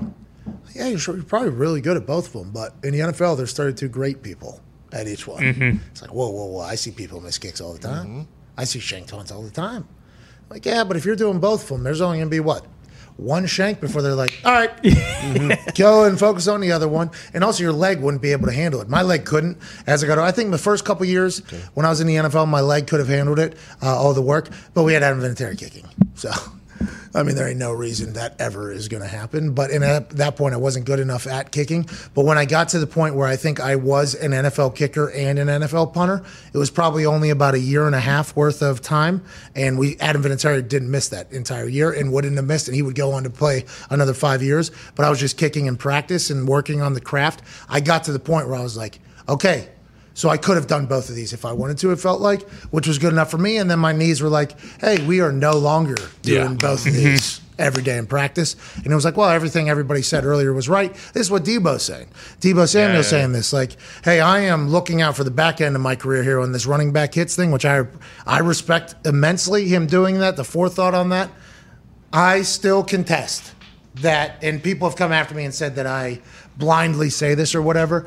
But if the Niners were to come to him and pay him a top end wide receiver money, which is what, 20 some million a year, 23, mm-hmm. 24 million a year, and then sprinkle like 3 million more on top of that for the running back duties, 27 million a year, I think you would see Deebo playing running back and wide receiver and being a full gadget guy for them if they paid accordingly. I would assume the conversations had gone that they weren't going to pay him as both, never paid him as both, and then it there was even more of an eye-opening experience of, well, I'm not going to take the beating of this position if you're not going to pay me for that position. This position makes a lot more money, and that's just smart business by Deebo. And I hope they work that out. By the way, John Lynch said they're going to work that out. Yeah, I'm sure he'll get paid, and they should have like gettable incentives. So even if it is 23, 24, it can go up to 28, 29. But this is kind of like with the kicking with like Matt Araiza. Like, isn't him going to Buffalo where they already have Bass like perfect because it's like, hey, we already got a guy who's unbelievable at kicking field goals. No, Like, he was just going to be a punter anyways. Yeah. think. yeah, I believe so. I don't know if he was NFL uh, field goal kicker. So- yeah, no, no offense to Riser. There's a lot of people. That I wasn't. Whenever I came out of college, I wasn't. Maybe he's athletic enough, I think, to work on it and figure it out. And maybe, by the way, Bass could get hurt. Yeah. I mean, you have a guy that can do both. It is definitely an added value, though. Yeah. But I would assume they are going to have him bombing balls. I seen a, I seen a punt from uh, minicamp or OTAs that Yeah. he hit that was a fucking bomb. I mean, it turned over nice and slow too. Those are the ones that give you the most hang time when they turn over slow. You hit spiral too tight, that a bitch goes up and down too quick. You get a little loose or one that turns sideways, oh, and you got the returner's head like this. That's that's all you're looking for. There's some returners, and um, I don't think any of the ones that are worth a fuck. But there's some returners that you actually can watch film on. As soon as their head goes like this, they are going to wear wave a fair catch. So you're trying to hit the ball high. Mm-hmm. Now, granted, you're trying to get as high and as far as possible, knowing that a fair catch is coming, so you can gain as much yards. But you can game some returners, and I think that is where you know, hopefully Araiza is athletic enough and hopefully he's I think he's competitive enough to watch film get in there. I think he's going to be a guy. Buffalo is fucking terrible to punt it. though. yeah, that's what I was gonna say. That Is is it fucking terrible place. But he's change anything? athletic. He's strong. He's athletic. He'll be able to figure it out. Also, do you think for a guy like him, it's um, like when he does have to punt, it's kind of like the situation where it's always been with the Packers. It's like, hey, you're not gonna have to punt a lot, but when you do, like, Matters. we need a fucking good one. Like, and I feel like that's what it's gonna be like in Buffalo. Hey, the weather's going to stink. Yeah. And we are going to need you. And by the way, you don't hit a good one, everybody's going to say, "Oh, what the fuck?" Mm-hmm. Yeah. You know that whole thing. Oh, yeah. It's just you know, it's the position. It calls for it. But if you hit a good one, you pin them. You hope that a athletic, incredibly confident and intelligent corner just picks off the fucking quarterback and takes that thing pick six because then your value goes up, field position goes up. There was a guy that I was very lucky and thankful that was on the defense who's the host of the Man to Man podcast and currently on in the middle of up to something season. Whoa. Little luggage. Is this motherfucker going on the road. We don't know. Ladies and gentlemen, nine year NFL vet, host of the Man to Man pod, Darius Butler. Hey, Fellas, What's up, man? You going on the road? You touring? Is that what the luggage meant? Like, hey, I'm taking this show on the road. up to some season. Hey, can you hear me good? I got a new uh new little audio setup. You good over there? Yeah, can you hear us? You sound really good. Oh yeah, we good. Loud and clear. Oh, you're all like, that punt, all that punt talk, man. I never let you forget about this. Pre-game, St. Louis Rams. I forget the year, but they whooped our ass at home. You broke my finger pre-game with a punt. Appreciate that. hey, no problem. By the way, I don't think I knew that. I was hitting the ball big that day. Uh, Tavon Austin took a 98 yard touchdown on me that day. Ooh. Yeah, he he he took one on us too. A couple of them. He, that was his greatest game, probably easily in in the NFL. Just that was a bad one. I gave away a car at halftime. I don't know if you remember that. I gave away a car to a veteran family. Uh, the vet was coming home early from deployment, and the family didn't know. Drove out the toy. Had to be a Toyota truck that I I bought. Had to be a Toyota truck that I bought, and uh, we were already down thirty. I think at halftime. I think at halftime we were already. I think we were already down thirty. It sounded a lot better, eh, like leading into the week. Family was there. Blue drove the Toyota out. I think Okay. opened the door. Uh, Dad popped up. There was a full moment there. People were like, "Oh, that was awesome!" And then they drove. See, the- you, you you know, you made the good day good for somebody, but it was I was probably in there getting extra shots of Toradol, so I missed it. But shout out to the vets. By the way, that's the position punter and kicker you can do. I gave away a truck at halftime. You know, these guys were down 38. These guys are trying to figure it out. Um, uh, D-Bud, how you doing, man? What are you uh, What are you up to? What are you cooking? Is this for the football season? Is this for the pod? And you are very proud of this new audio setup. It sounds like you mentioned it immediately upon getting on air here. You know, I, I'm I'm just a pro. You know, want to make sure we're good, loud and clear. Everything's uh, ten out of ten. But uh, yeah, up to some things. You know, putting together some things for this uh, NFL season. I'm excited, just like everyone else is, about this upcoming season. But uh, something I can talk about. I will be uh, co-hosting Good Morning Football Monday and Tuesday next week. Make sure you get up a little early, and uh, I know you're an early riser anyway. But uh, no, check, check us out. Well, I mean, I, I would definitely. Yeah, they rerun it immediately afterwards. yeah. They do. They rerun it immediately afterwards. So I'm not going to catch it live. I don't. Th- no, I will. I will. That's a great way to start the week. Is it Monday, Tuesday? You said. Monday, Tuesday, yep, 13th and the 14th. Let's go. That's great to start the week. Hell yeah. You- Do it. Are you, the new Kay? Oh yeah. What's that? Are you the new Kay? Oh no, no. You know, I- I'm D Butt, man. That's all I can be. no, nobody can replace Kay. Uh, Nate, obviously the, the people that's been uh, you know rotating in. I'm sure they'll get some some new people to be a great crew. But uh, those are obviously legends. But you know, anywhere I show up, I'm gonna show up myself, man. Are you doing it from there or in studio?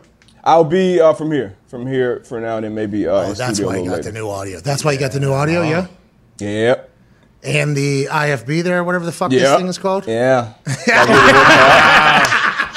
Lance Drake told us they're not in studio until September. Oh yeah, they're not. Are you going to talk about that on the air? Are you going to say, "Hey, feels like we're probably taking a little bit too much time from our rooms here. Maybe get back into the studio." Or are you going to say that, or are you just going to go? bring it up. You know, hey, you got to bring it up. Let's talk about it. What are you going to wear, D Bud? Do you have you figured that out? Are you going to go full? Hey, because they're all wearing like hoodies and stuff. Yeah. It feels like hip. Is that what yeah, you're? I'm pretty relaxed. You know, so like I said, I'm sure of myself. I'm, I'm gonna be home, so uh, you know, I'll be relaxed too. And it's three hours, uh, just like you guys, so it's a grind, but uh, it'll be fun. I'm looking forward to it. Yeah, but D you remember when he walked in here in that fucking suit? Oh, So clean. Oh, yeah. Fresh. So clean. Hey, that was Yeah, fucking spectacular. Yeah, it was. Hey, draft spectacular was a hell of a night. How? Um, Yeah, it was. All right, let's dive into some NFL stuff. Uh, Tyreek Hill said on his "It Needed to Be Said" podcast, he said, "I just want people to understand that I went for 150 with Matt Moore. I love Matt Moore. okay, I love, I love Matt Moore. I want Matt Moore to know this. I love Matt Moore. He said." Tua is 10 Matt Moores. That is great news for all Dolphins fans out there. And I think that type of thing being said after OTAs and getting to experience Tua has to be massive for Tua as well. Like, hey, it seems like somebody finally has confidence in me and is talking good about me. Matt Moore had to take quite a fucking shot to get there. No offense, Matt. Moore. But I think this is good news about Tua because we've not heard any of this that type of conversation about him since he got to the league, basically. Yeah, they've been, they've been crushing the kid, and he's he's had a bad deal. Obviously, terrible protection, uh, not great play calling, haven't been great, I guess, uh, talent around him. But uh, you, you brought everybody in. There's no more excuses now. You brought Tyreek Hill in. Obviously, you brought in Waddle, Cedric Wilson. You got speed in the backfield. Gesicki's still there, and we got this, uh, you know, offensive mastermind, you know, calling the shots now. We'll actually see. He'll be calling games. He'll be the head coach. So I'm excited about that, obviously, as a Dolphin. And uh, Tua, even Tua talking a little shit. Um, you know, you know, I like to see that, you know, from the quarterback, you know, just just because you, you got to put it all out there. You got to drop your nuts this year and just be that guy. Uh, that's the league that we're in. We're not patient anymore. You got to get out there and make plays, and I think you will. I think that offense is going to be electrifying, D. But Yeah, I mean, you've been speed. like a fake Dolphins fan for a while. Yeah. I think bit. next year it's going to be a lot of fun to be the fake Dolphins fan. I, I honestly believe that. Waddle just came into my being here uh, last season. That dance he did, I was like, oh my God, I love this guy. Now, obviously, he was a weapon at Alabama and everything, Yeah. but Miami wasn't getting all the primetime games, and Waddle wasn't getting the rock all the time whenever they were in the primetime games. It was uh, Parker. No, uh, DeVonta Smith. Smith- oh, no, uh, for uh, Miami. yeah, who ended up going to New England? Uh, yeah, DeVante Parker. DeVante Parker was getting the ball and getting the Yeah. shine or whatever, and then was like, Waddle, this guy, he's a guy, huh? Waddle's a fucking guy. Everybody's talking about Tyreek Hill. Waddle's a dude too, I think, right, D Well, he, he he is electric. He's fast as hell. He's a smaller guy, but he's built. Um, he can be a returner. You can get the ball in his hands, speed sweeps. Um, he can run the routes down the field. Um, so it, that combination of him and Tyreek with that type of speed, and Cedric Wilson, you know, he was kind of like a third, fourth, even fifth option sometimes with Dallas. So I think he'll be a weapon as well. Gesicki's an athletic, one of those big tight end, looks like a basketball player out there. So I mean, Tua, like I said, he'll have all the weapons at his disposal. There'll be no excuses for him, and he's talented. He went top, you know, top five for a reason. Um, obviously, he took, they threw him in the starting lineup at Bama for a reason. So um, I'm excited about him this year. I'm excited about his growth. And uh, Tyreek Hill is doing what he's supposed to do for his guy, his new quarterback. You see Davante Adams doing the same thing out there in Vegas. Um, you know, telling us, hey, Derek Carr is just as talented as Aaron Rodgers. I mean, What? We all got cable. said that? You know, What's we he- watch what's the he- game. what's he- Whoa, whoa, Wait, wait, wait, wait. whoa, whoa. Just Your came up. audio, I don't know if your audio is as good as we said it was. At the early- did you say what he did? He say what you just said right there? Oh yeah, he said talent wise, Derek Carr is pretty much on par uh, with Aaron Rodgers.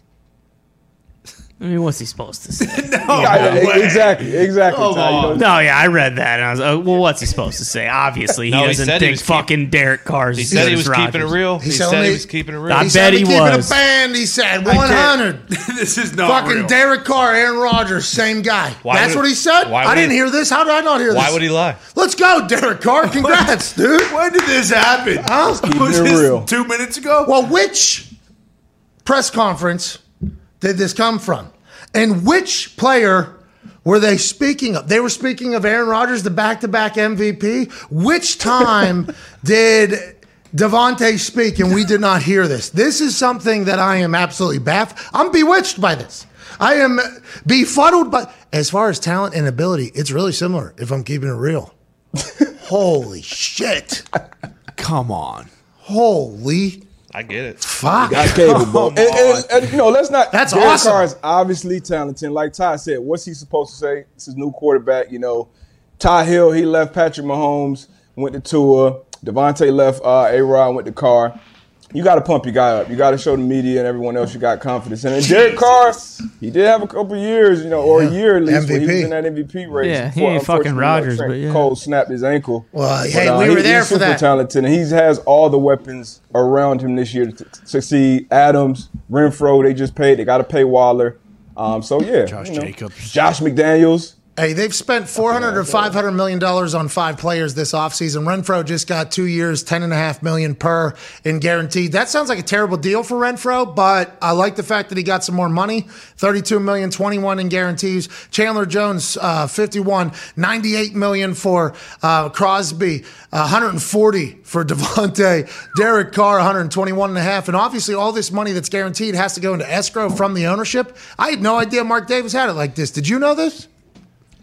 I did not know this. I did not know this. I've been trying to. I've been taking notes. You know, you've had Brandt on here. You have Rap Sheet trying to explain the salary cap. Well, I, I get Sheet. more confused Yeah, every guy. time I hear God talk about it. So I'm just gonna, I'm just gonna give it up. I I'm think just gonna- Andrew- it's it- fake. You know, It is what fake, is. which is what Andrew Brandt basically says. It's not fake, but there's a loophole. So it's real for the cheap owners. It's not real for the rich owners. So then in in the entirety, then it's bullshit. Because if one's wrong, they're all wrong. If they're all wrong, they're all right. So, I mean, right? I mean, that is Yeah.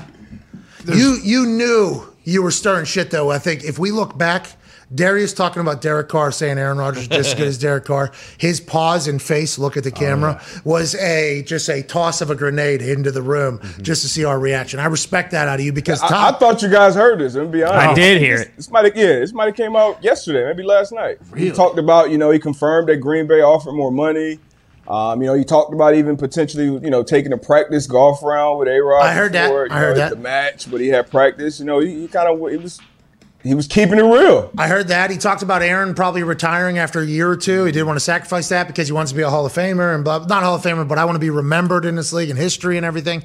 I did not hear him say DC and AR12, basically same dudes. Fucking let's go, Derek. Congrats. Good for Derek. That has to be one of the best compliments of all time. Like Tyreek Hill saying uh, Matt Moore is uh, one tenth of Tua. That's a massive compliment Yeah. Whoa, whoa, whoa! Before we get too excited, let's remember AB was talking up Derek Carr too. Remember, they were buddies, they were boys. AB went to his house, then they played catch once or twice, and then AB started putting balls and said, No, "Get that the was his fuck out of helmet's here." fault. That was his helmet. No, I think And it, he, and he accidentally stepped on a bunch of ice with his foot. No, it wasn't ice. It was the other way. Actually, I think it was Burns. It was- Cryogenic Yeah, it was, it was heat. Ice burns. Maybe, yeah. I guess it was too cold or whatever. But I think what Nick was saying is it wasn't until he played played catch with Derek Carr where he's like, I gotta get out of here. so his helmet his helmet was bad, uh-huh. and then mm-hmm. his he tried to burn both of his feet off, and Yep. then he was celebrating in the backyard, get me out of here. Now there's other situations that happened with Antonio Brown and lead you to maybe believe mm-hmm. That isn't 100 percent how it went, but that was our understanding at the time. I believe is what you were trying to say, Yes. Nick. Well, I, I was saying that you can't put Davante and AB what they say. You can't hold them to the same standard. All right, it's fair. Hey, did you see Fair. those? Hey, AB's been concerts. Hey, concerts have been taking Yeah. place. Have you been to any of these yet? Have you been to a concert yet? And have you talked to AB? I haven't made it uh, to a concert. Haven't had a conversation with AB, but he looks he looks happy. He, looks like he's uh, you know he's doing his thing. I, I saw him doing an interview. They asked him would he play uh, next year. He said no. He looks like he's enjoying the music. Saw him in Dubai with Floyd. He walked out with Floyd Mayweather. Saw him in Pittsburgh, I think, a couple days ago Enclave. performing. So you know, if, as long as he's happy, you know, staying out of trouble. Um, hey, live your life, be happy, man. Hell yeah. Good luck out there, AB. We're good. AB. AB. That's what the whole crowd was chanting. Yeah. The whole This- crowd was chanting AB. Same number of people in this room in the crowd as well. So Oh, pretty, pretty cool similarities. happy. No, I'm just, I'm just saying. There's no need for that. Extra. They, he did a stage dive, and actually, Don't crowd as soon as shame. he got into the crowd, everyone was like, "Get him back on stage." There are not enough people out here All to carry right, this guy. you are- I'm just saying that's what they Boston did. Scott. What's this That's all what they did. Unbelievable. I, I didn't do it. I'm just telling you what the crowd people in the shamer. video were saying. Son of a bitch. Don't play yourself. Thinking I'm going to play next year. Go ahead, Ty. Your question for Darius. D, but uh, when you have uh, like when you're at camp and a team has a bunch of uh, rookie wide receivers, like how quickly can you tell whether or not one of those guys is going to be good or make an impact, and or like do they actually come uh, come along quite a bit like throughout camp and stuff like that? Like the Packers have like four ro- rookie wide receivers. Should we believe anything about what we see from these guys? Like how quickly would you know if a guy was worth a shit or not? I mean, you know, the guys that are different, I'm sure, you know, like Ja'Marr Chase or Jefferson or something, you can probably tell instantly. But some guys, honestly, they look like completely different guys from the beginning of camp till, you know, kicking off the first uh, game. You know, some guys will be practice all stars, and then when those real lights come on, they kind of get small and, and vice versa. So you never really know until you get to the real season. So you take all those things uh, kind of with a grain of salt. But you can tell, um, you can see how guys compete you know, how quickly they adjust. And you doing one on ones with them. You know, can you get them the same way? You know, ev- day after day after day, or do they adjust and switch up things and learn? Because that's what it's all about uh, in the league is learning, getting better. You know, every day. Nobody's a finished product. You know, the best guys in, in the world, they still come to work and try to get better at something every day. So the young guys, things are going so fast. You're trying to get the huddle call, the the alerts, the audibles, seeing the defense. You know, it's just so many things on their plate that they're not playing as fast as they will be, uh, you know, once that real season, once that real game comes and they're really prepared. So,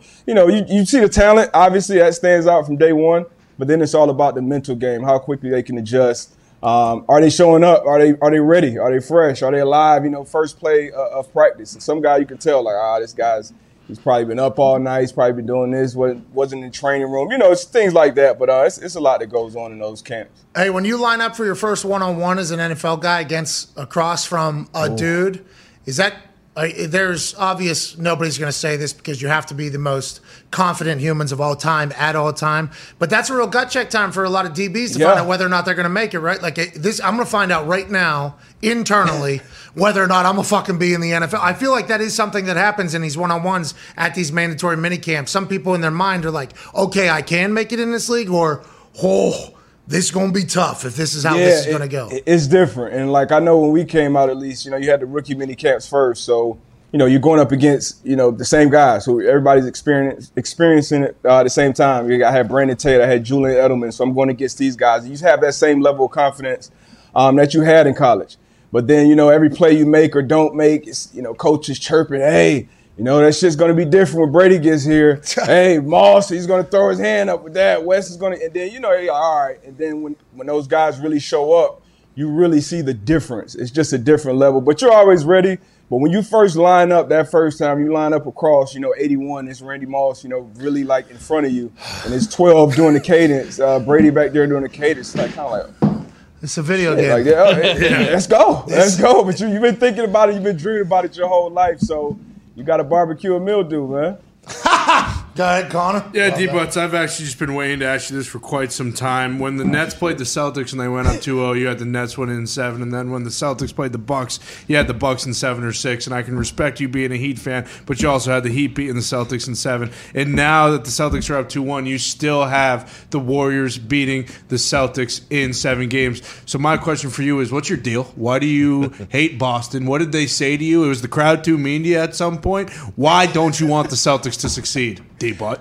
First of all, I, I love Boston. Sure. You know, I you know love love the time there. Uh, love their hospitality. I actually got to experience Kobe in, in the, coming in the garden and watching him play one. Uh, you know, watching him play that series in 2010. But uh, you know, I'm a Heat fan. I'm a lifetime Heat fan. So that's that's one of our rivals, obviously. And you don't you don't want to see your rivals win. And uh, but I gotta appreciate the city. I appreciate their fan base. I appreciate them. You know, showing how soft the Golden State Warriors fan base is Oh, right yeah. now. But I am a Warriors fan. I am a Steph Curry fan as well. So that that's why it's nothing against Boston Celtics. It's Steph Curry. My, my Curry fandom. I want to see him win. I want to see him get a Finals MVP. But I will be happy for the Celtics if they win as well. Hell yeah. No so you- beef. No So you got Golden State in seven? Golden State seven. I had him in six. Jesus doesn't want us to win. I love it. Us against the world. I absolutely. Well, I'm like that against the Rangers, and they've been kind of doing their thing. It has come out that a uh, never would have guessed Anastasio uh, was the man that had the left looping hook, not Chris. An, Ital- Oh, an Italian shot. from New York. Never would have guessed. What? By the way, Anastasio, uh, we had an Anas- Anastasio in Plum. Cousin-in-law. I believe if you do some research on the Anastasio family, you're going to find some awesome, legendary shit in the past. and uh, just not, I think I've done that before with our Anastasio from the thing. Oh, Jimmy Baggett down at San Anastasio. Hey, they, they, the Anastasio family is not, uh, you know, like strangers to body bags. I believe. Sure. Really? Back in the day, not not currently, obviously, but Maybe. back in the day, up the family tree a little bit. I think there is some. Couple ice boxes. Many many fucking- folks Couple heavy hitters up there. have pointed out and would like to be known that uh, Mr. Anastasio is of Staten Island, Not yeah. And uh, they I believe they associate that as a uh, its own part of New York, essentially. That's where Pete Davidson's from, That's right? right. That's right. It's like Yeah. Long Island, Staten Island, New York. Borough. Staten Island's where all they say all the trash is. Sure. Yeah. Yeah, they do. They say that's where the trash island is. Anyways, did you see that left? And this goes back to what we've been saying, D. But hey, well, some people just ain't about the shits. You know, some people will punch you right in the mouth. And if you you're, know, yep. it, that was a hell of a shot, but I, I can't respect the Cheap shot, yeah, cheap it was shot. A sucker punch, you know, all the way. I can't respect, uh, you know, that part of it. Was a hell of a shot. The dude was laid out. I think I heard that he did, you know, come to about five minutes later. That baby. was Hey, nice job.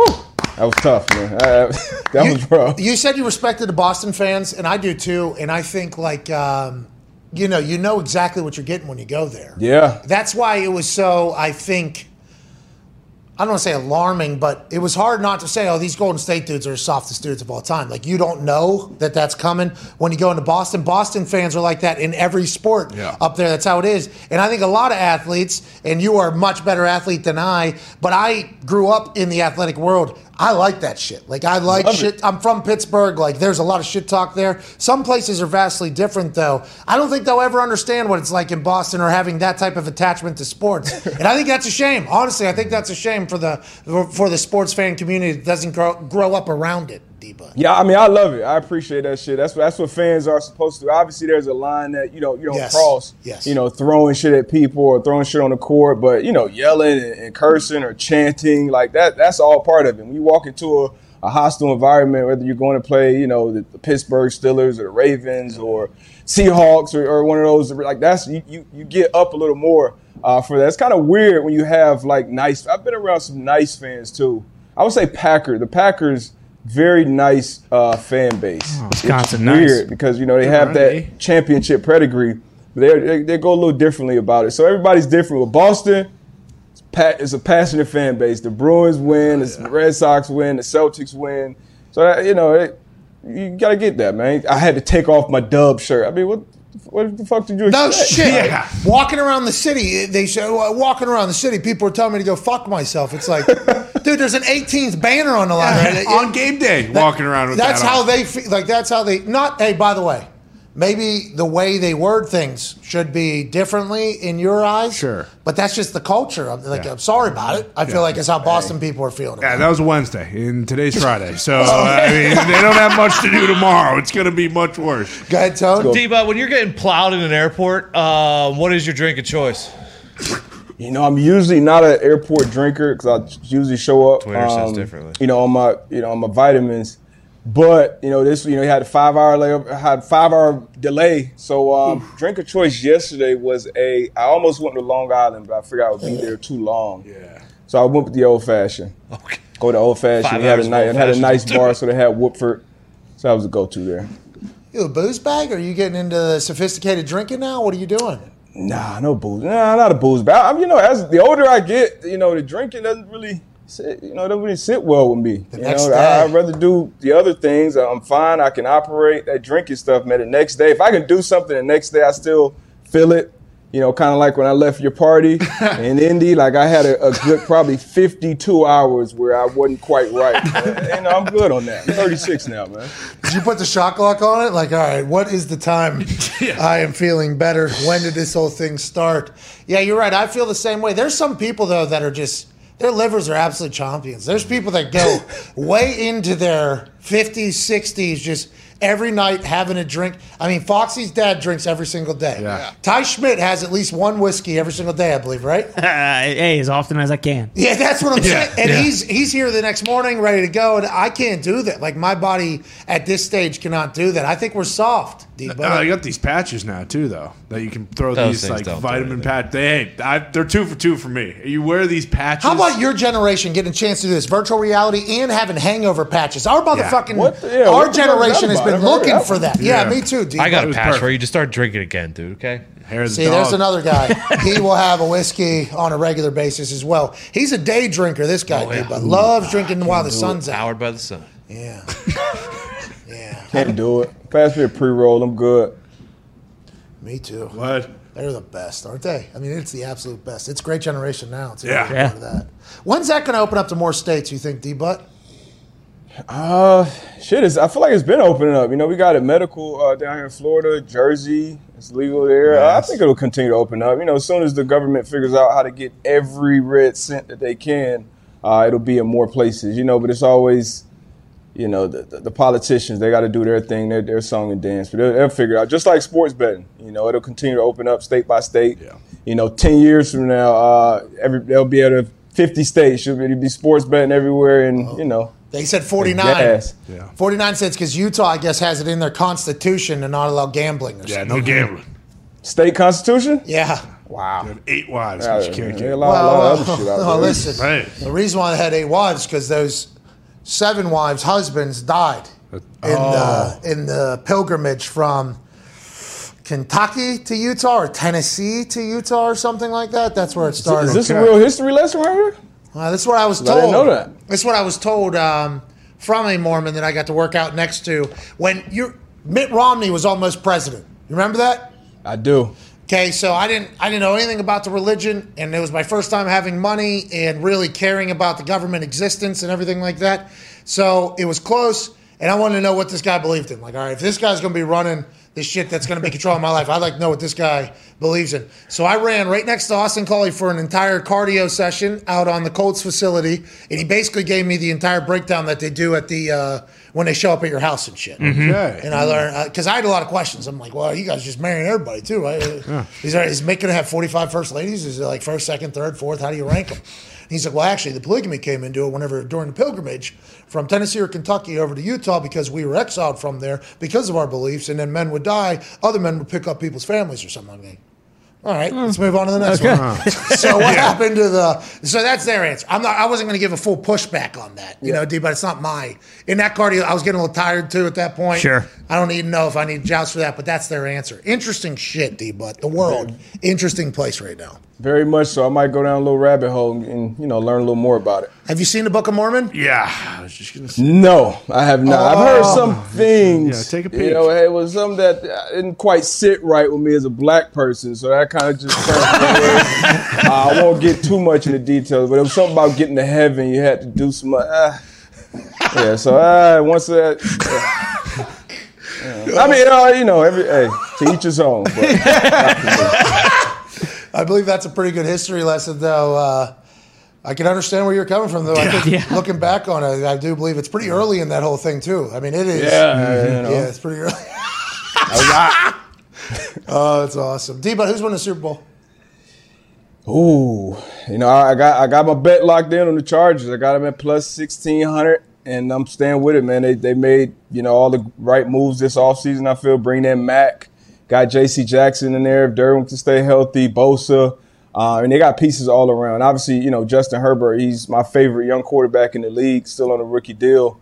Uh, Telesco did his thing this offseason, so uh, obviously a tough, tough um, division with everything that everybody else did in that division. But I, I like the Chargers, man. I like their chances. All right, well, good luck to you. We hope it hits. Uh, can't thank you enough. Good luck with Up to Something season. Yeah. Appreciate you guys. Good luck on Monday, Monday morning. Yes, good luck on Tap good, in. good Morning Football. Let's get those ratings up. Hell, we go. hell yeah. ratings go up. That's and good the for man, a the man pod right after actually. Okay. 11 o'clock. Oh, hey, you're and going. then, right, and then you go into the Pat show. It's perfect. okay, will you come on our show on Monday? That right. Okay, so you, we'll see where you're at. Yeah. Yeah. I'll be five hours in. I'll Oh, be yeah. I'll be Good excited to see. marathon. I'll be good. All right, get you a pre roll or two. Good Like luck out there. Uh, Oh no, you know, yeah, you know, I can't do that. I'll be stuck. oh yeah, yeah. I, I, I don't know how. I don't know how y'all the sage. I don't know how y'all operate. Like I can't do that. Mm-mm. I don't think there's a lot of people that can, but I, I respect and appreciate the fact that you have tried to dabble with us, you know, in Yeah. those waters. I try. Hey, you gotta stay in your lane. You know, run your race. I'm talking, and I'm looking at Darius, and I'm like, am I throwing this to Darius right now? Darius is on I'm, pro- another I'm, think, I'm probably thinking about something you said 18 minutes ago. Like, Damn, that was a good ass point. Let's bring Darius back down. Yep. Come on back down. pal. We need you. We appreciate the hell out of you, ladies and gentlemen. Darius Brothers. Uh, before we get to Gabe Morency and the electricity goes to an all-time high, and the boys tell the massive giveaway they're doing today. Yeah, I can't wait to hear what that is. Uh, we have to talk about something we talked about earlier in the week. We mentioned that Black Adam was here. Yeah. Of course. We mentioned that Black Adam was flying right next to a couple of Top Gun pilots and was punching fighter jets out of the sky. That's right. Yeah. We mentioned that The Rock is actually built like the superhero he's portraying. There is no visual effects that are taking place to make him what he is. The Rock is a superhero, and the superhero that he chose to bless to become a bigger superhero than everybody else was Black Adam. Mm-hmm. Reviews are in for the trailer, boys. 98% positive global review for the Black Adam trailer. A new era in the DC universe is ushering in passion, disruption, and always giving the fans what they want. That's too low. 98%, I know. And this came from Dwayne Johnson, the future president of the United States, the uh, newest member of the DC universe, Black Adam himself. Uh, the Rock says 98% positive global review. Fucking love it. Did a little bit more power. research on this. Yeah, it mm-hmm. is. It's about hunger. Staggering. Yeah, it is. It's we devour Yeah. in the power in Put the in the work, hours. in the hours. Yeah, The take was ours. hours. Mm-hmm. Did a little Zoa, sugar free. Oh, Put a little ooze juice down, then go into the Iron Paradise and fucking move more weight than anybody's ever seen. Thank you, Rob. And, I'm, and then I'm becoming an actual superhero, and then I'm gonna finally make a movie about being a superhero, and it's gonna have a 98% positive global review. I didn't know what that was. I had no idea how that is. Uh, did a full artificial uh, intelligent bot, I guess, that reads all of the tweets from around the globe. Wow. 98% positive. How could you not after watching That's that? unbelievable. unbelievable. Unbelievable. that's a rock. Could've Hats off guessed to. Dewey. I mean, it's got to feel kind of backbreaking that TC just a couple weeks ago had a hundred percent global. I mean, not just for the trailer, for the movie in general. So hopefully, you know, this can live up to that. Six hundred million dollars in the box office is what it has gone to. Top Gun Maverick. Uh-oh. We've uh, given a lot to that. Yeah. a lot. That's right. More than most. What's you're Paramount right. coming for? We've actually given about the same amount as their theater gave, probably, or their uh, film production did, Yeah. renting out theaters. But it was worth it. They're saying it's probably going to become a billion dollar uh, film. Oh, yeah. Allegedly, Tom Cruise put up a lot of his own money in that. I think it was around two hundred million dollars. We ended up doing the math all in with uh, Mm-hmm. marketing and everything. Going to go on to make a billion, eight hundred million. How much of that did Tom Cruise get back in return? At least five hundred or four hundred million, we would assume. Yeah. Congrats to TC doing his thing. What's that lawsuit? Yeah, that'll be the five nowhere. ten million thing out of nowhere. There is another lawsuit though that we have to talk about. Breaking news: Chargers owner Dean Spanos is being sued by his sister Dea Spanos Berberian for alleged mis- misogynistic behavior and repeated breaches of fiduciary duty. Per me, Adam Schefter and Kimberly A. Lawsuit was filed today in California and calls for Dean Spanos to be removed as co-trustee. This has been lingering for a couple years now. Yes. This conversation about the family, the Spanos family, having a little bit of turmoil has been chatted about by us and I think a lot of courts over the last few years, which led us to believe that the Chargers are potentially going to go up for sale because I believe Dea Spanos Berberian was initially alleging that Spanos, the owner of the Chargers, did not have enough money, had a bunch of debts, liens, was basically um, reckless with the way he was running the Chargers family, and they were calling for him to sell it and for the family to sell it. We don't know. At that time, it was kind of shrugged off as not real. Now another lawsuit is, uh, lawsuit is coming. It sure feels like Dea and Dean do not like each other. Not at all. And when there's Dea is when there is billions of dollars on the line, an LA franchise on the line, and with 4.65 billion dollars cash being presented by Robson Walton to the Bowlen Trust, Dea seeing that the rest of the family, we don't know where the rest of the family. Allegedly, the rest of the family is on Dean's side, and she is the only one that is somehow maybe had a falling out with the family, which does happen. By the way, that does happen with families. We've seen it on numerous occasions, especially when there's a lot of money involved. Now this is going, only going to grow larger and larger. Uh, happens to be a Friday, which is Yeah. really fascinating. There's a follow up tweet here. Dea Spanos Berberian claims in her lawsuit that her brothers Dean and Michael Spanos believe to their cores that regardless of what their parents intended in their wills specified, men are in charge and women should shut up. Okay, so this is a part of the misogynistic thing claims I believe that Dea is a part of. Uh, she probably feels as if she hasn't had enough say maybe in the team or in the Chargers or enough power in the Chargers. This will only continue to go. But with somebody already on the record via Pro Football Talks, Mike Florio. So I don't know where he got it from, but Josh Harris, owner of the Sixers, Yeah. has said, "I will pay five billion dollars right now for a team, let alone in LA. That'll get driven up even more. That's probably a part of all of this. Uh, when he got big money, he got big problems, and here we go with the Spanos family and the Chargers. Yeah, because wasn't it initially she was the one who was saying all those things like, hey, we're broke. Like, you don't have the money to run this team. And he was kind of just holding on to it. So it would make sense if someone, a big, big bidder came in that, you know, she wants to sell the team. But I, I mean, is this going to ultimately go anywhere? I feel No. like we've. We have no idea. Yeah. This will all get buried behind the scenes. We've seen Succession. Uh-huh. This will all Yeah, kind of get figured sure. out. But there is a little bit of turmoil amongst some billionaires, it does sound like, especially in the ownership family of the NFL. Joining us now is a man who should be a billionaire because of the amount of work he's put in over the last couple decades. That's right. This guy's been talking about sports gambling long before sports gambling became the cool thing to chat about. Long before it was legalized. This dude, enraging redhead named Com, Com Stewart. Com Stewart. We're talking gambling in Canada on the radio long before anybody else. Now he has blessed us in our lives. Ladies and gentlemen, from Sports Grid, Gabe Morency. Yeah, let's do this thing, Pat. Great to see you guys. Let's rock. Hey, Gabe, I can't thank you enough for joining us. I'm going to have to get out of here soon, but the boys are excited to chat with you. I have to fly into a place that has storms, I guess, happening. So the plane got moved up. Never a good thing to hear before you hop on a plane. But nonetheless, I have a question for you, Gabe. Uh, Klay Thompson, over under 19 and a half tonight. After he calls out uh, the fans, he's going to have to answer, right? Because we kind of buried him. A lot of people have said this guy's soft. That feels like a good prop bet there, Gabe. Do you agree on that, or what are you taking for tonight's big game? You know what? I like the, the fact that Klay busted through the other night, uh, Pat, and I think he's going to continue. Uh, you know, shooters are streaky, man, and he was ice cold. Now I think he's heated up a little bit.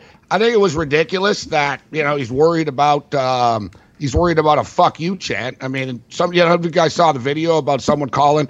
I love that girl, whoever she is out there in, in Oakland. If you're tuning into the show, hey LeBron, how does it feel to be a pussy ass bitch? Yes, Gabe. might might have been Owen actually that called earlier. but uh, I'm with you, Pat. I think that uh, I think that Klay stays on track right now. Look for Andrew Wiggins as well, man. Wiggins has been very consistent. You know, no one really talks about him all that much, but I think he needs to be more aggressive offensively tonight as well. I like Wiggins to go over, and I like where you're going with uh, Klay. One thing though, you guys were talking about um, about Tom Cruise and uh, and Top Gun and Yep. Maverick and all this Sure. and all the money uh, that it's made.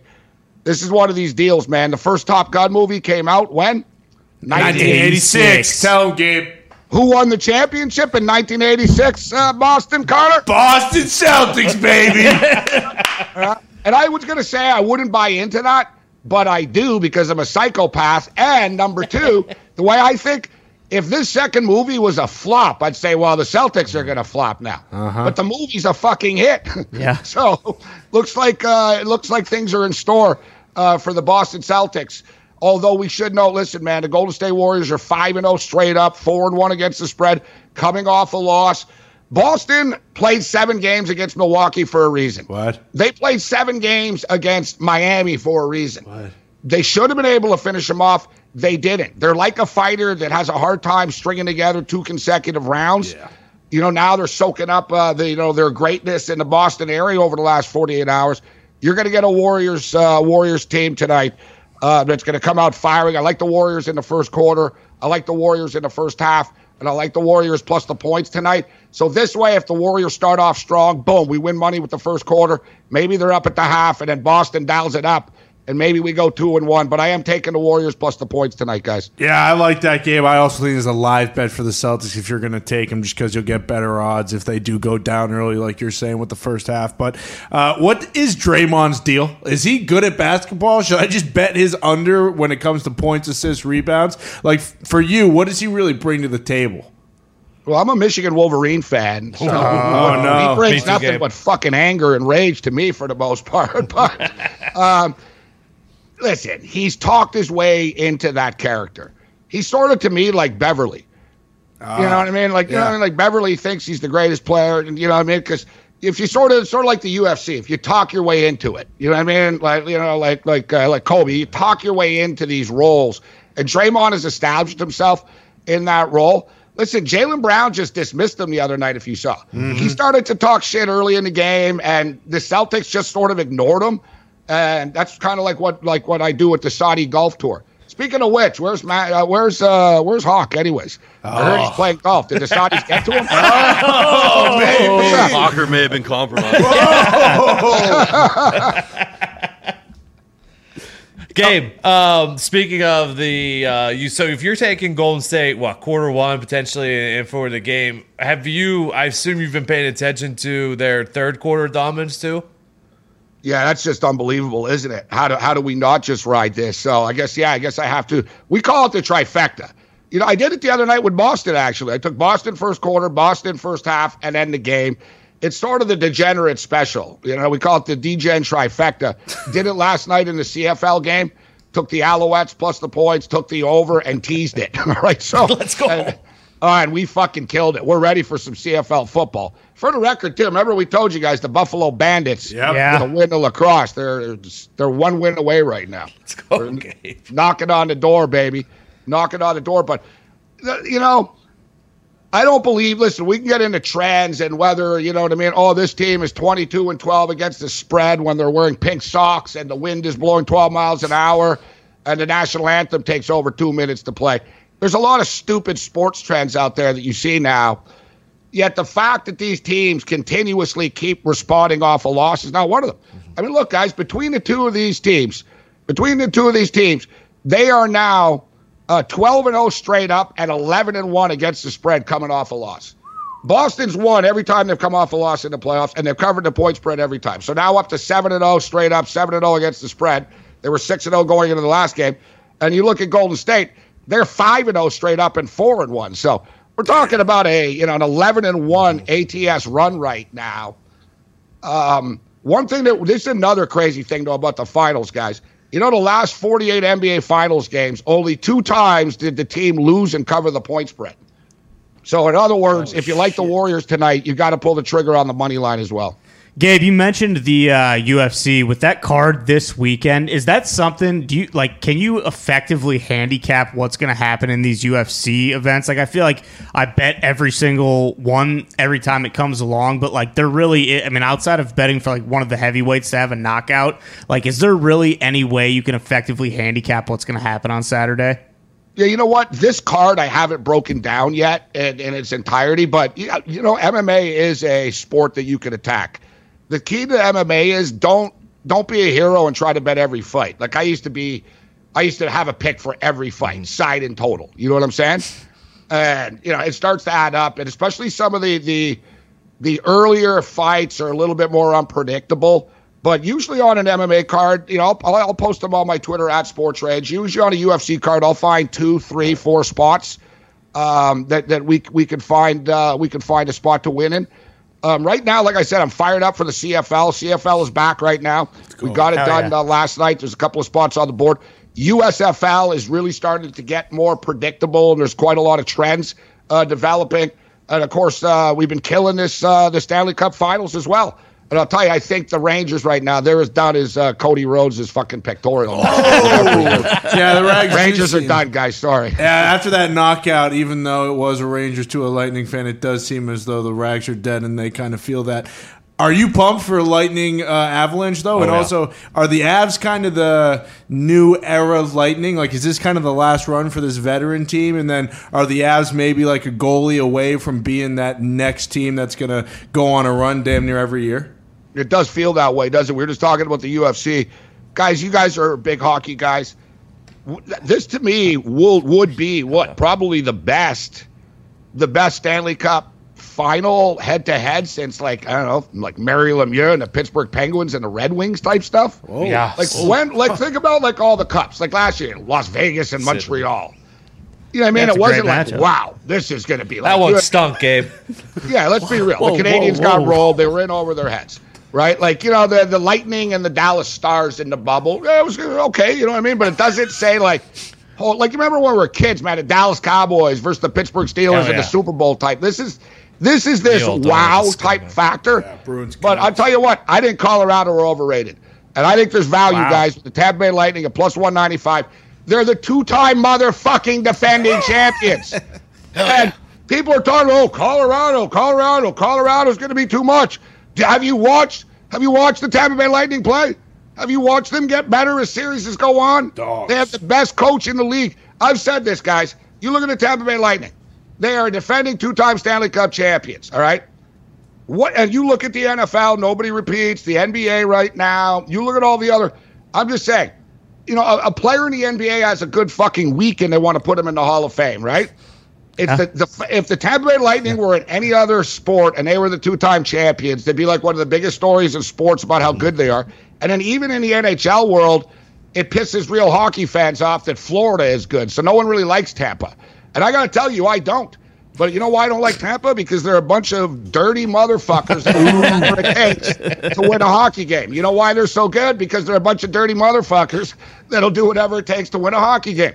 Tampa and Colorado are both combinations of highly skilled teams that'll do whatever it takes. Right? Like they, they mm-hmm. can also, and we, like we saw Tampa beat the shit out of the Rangers at the end of the game last night. yeah. Mm-hmm. Like, bro, like, eh, don't try because we'll fuck you, we'll knock your teeth out and we'll bang your girlfriend if you want to. If you keep running fast, right? That's what they do. Mm-hmm. The the Lightning. And I think it's great value at plus one ninety five. Nothing against the Colorado Avalanche, but the Tampa Bay Lightning are on a mission to win for the third time. They have the best coach. Uh, Vasilevskiy gets better as series go on. This is going to be a much tougher test. If you actually look at what Colorado's gone through to get here, it's you know what I mean they're going to be playing a real goalie for the first time. I mean I'm I'm Summed up- Mike Smith tonight in my beer league. So Gabe, you summed that up beautifully, like a true Canadian, with all your points there. Uh, Colorado, they have the speed and they have the skill to match up, but it's got to come down to the goaltending, right? Vasilevskiy's the best in the world. He's out dueling Shesterkin right now, and then you look on the other side, you got Darcy Kuemper potentially coming back, and if not, you got Pavel Francouz, who everyone's like scratching Francouz. like, who's that? Who? who? What? Who are you talking about? Francouz. Franzos. It- I would actually start him. I know there's a debate. Bro, he's 6 and 0. Nicky Skates. He's 6 and 0. You going to take a guy out that's on a 6 and 0 run? I wouldn't. If I'm the Lightning, I would keep on riding Franzos. Frankie, and then um, you know if he slips up, boom, we bring Darcy Kuemper back in. But I would ride the kid that got me here. I mean, he's six and zero. I- I'm not going to get in front of that, but I still think I think there's value with the Lightning here, guys. Thing with the light, listen, the, the Avalanche are, are amazing, but they make more mistakes. Just a few, just a few more mistakes. Tampa do not make mistakes, man. They don't beat themselves. All these teams that Colorado played beat themselves. It's going to be a hell of a series, but I think there's good value with the Lightning at plus 195, guys. Gabe, before we get into your incredible CFL and USFL uh, handicapping, I do need to talk to you about a, a serious matter, a matter that's been troubling us quite a bit. Your team, they refuse to lace up the boots when they uh, Yeah. first time they've been in the World Cup in forever. What is going up. on in Canada, Gabe? Messed up. Yeah, that was quite the debacle last week, wasn't it, man? Yeah.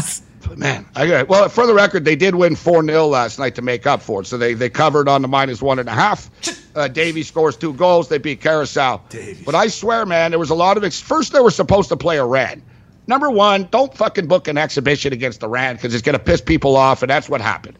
So the, the players got upset about playing Iran. They didn't want to play Iran, so they canceled the Iran game.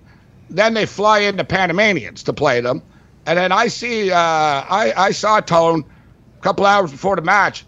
Match canceled, contractual issues, and I thought, why would the Panamanians fly all the way to Vancouver just to bitch about their contract? Pandemonium. I never thought that. You know what I mean? I was uh. like, I was like, fucking Panama. Why would they come here if they don't want to play? I don't, I don't understand this. And I'm like, it's Canada. What the? But honestly, it wasn't handled in the best way. And you know, and truth be told, guys, they don't really have all these sides don't have a lot of time together before Yeah. the World Cup. Mm-hmm. It's not like oh, the World Cup is in, is coming up in November. It's like no, like you don't. These guys are going back to their teams. So it's not like they're training all summer together. These national sides. So you don't want to leave time on the pitch there. But it wasn't a greed issue, guys. It wasn't like it wasn't like Alphonso Davies. It's like I need to get paid more to play in these games.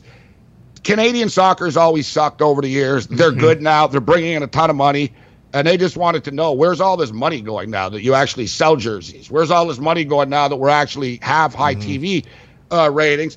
And the the men actually demanded the women get equal pay.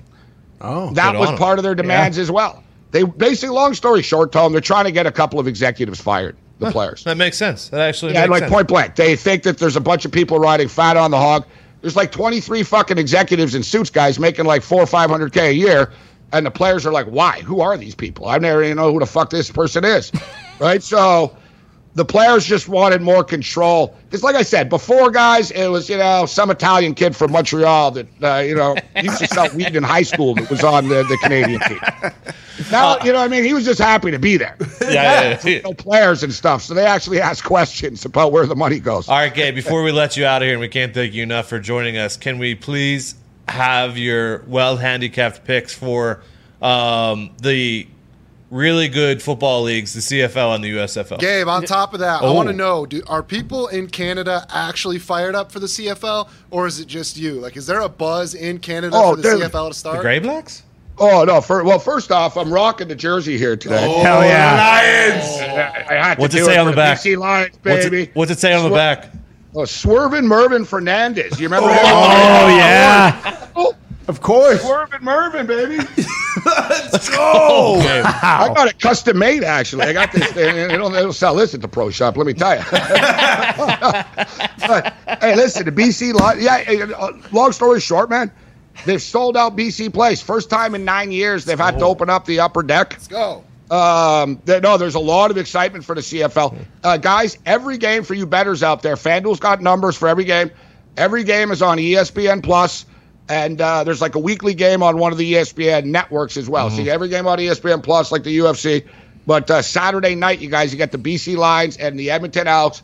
Take the BC Lions uh, to win this game. Lay the points with the Lions. It's three, uh, three and a half right there. You got the Winnipeg Blue Bombers tonight. Speaking of re- repeat champions, nobody's won three championships in a row in the CFL since the uh, Warren Moon Edmonton Wow. Eskimo great teams. All right.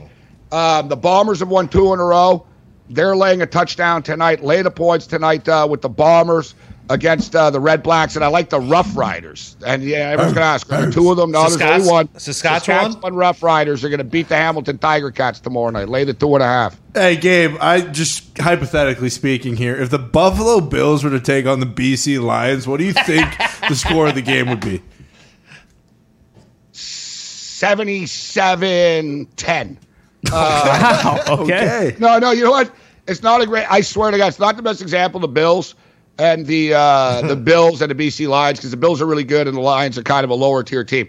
So a good example is if the Winnipeg Blue Bombers, the two time defending Stanley Cup champions right now, played let's say the worst team in the league, the Jacksonville Great Cup. Jaguars. I think the Jags would win like 35-21 type thing. wow. really? Okay. Yeah, like it would be a battle. Okay. It, it, it would be like you know what, and you know, I know we don't have a lot of time, but we'll talk about it in the future for you guys that are in football history. The CFL and the NFL used to play against each other, and they stopped it because my Buffalo Bills were such losers. They lost to the Hamilton fucking Tiger Cats. Oh no. Tie Yeah, Cats? and they shut the series down.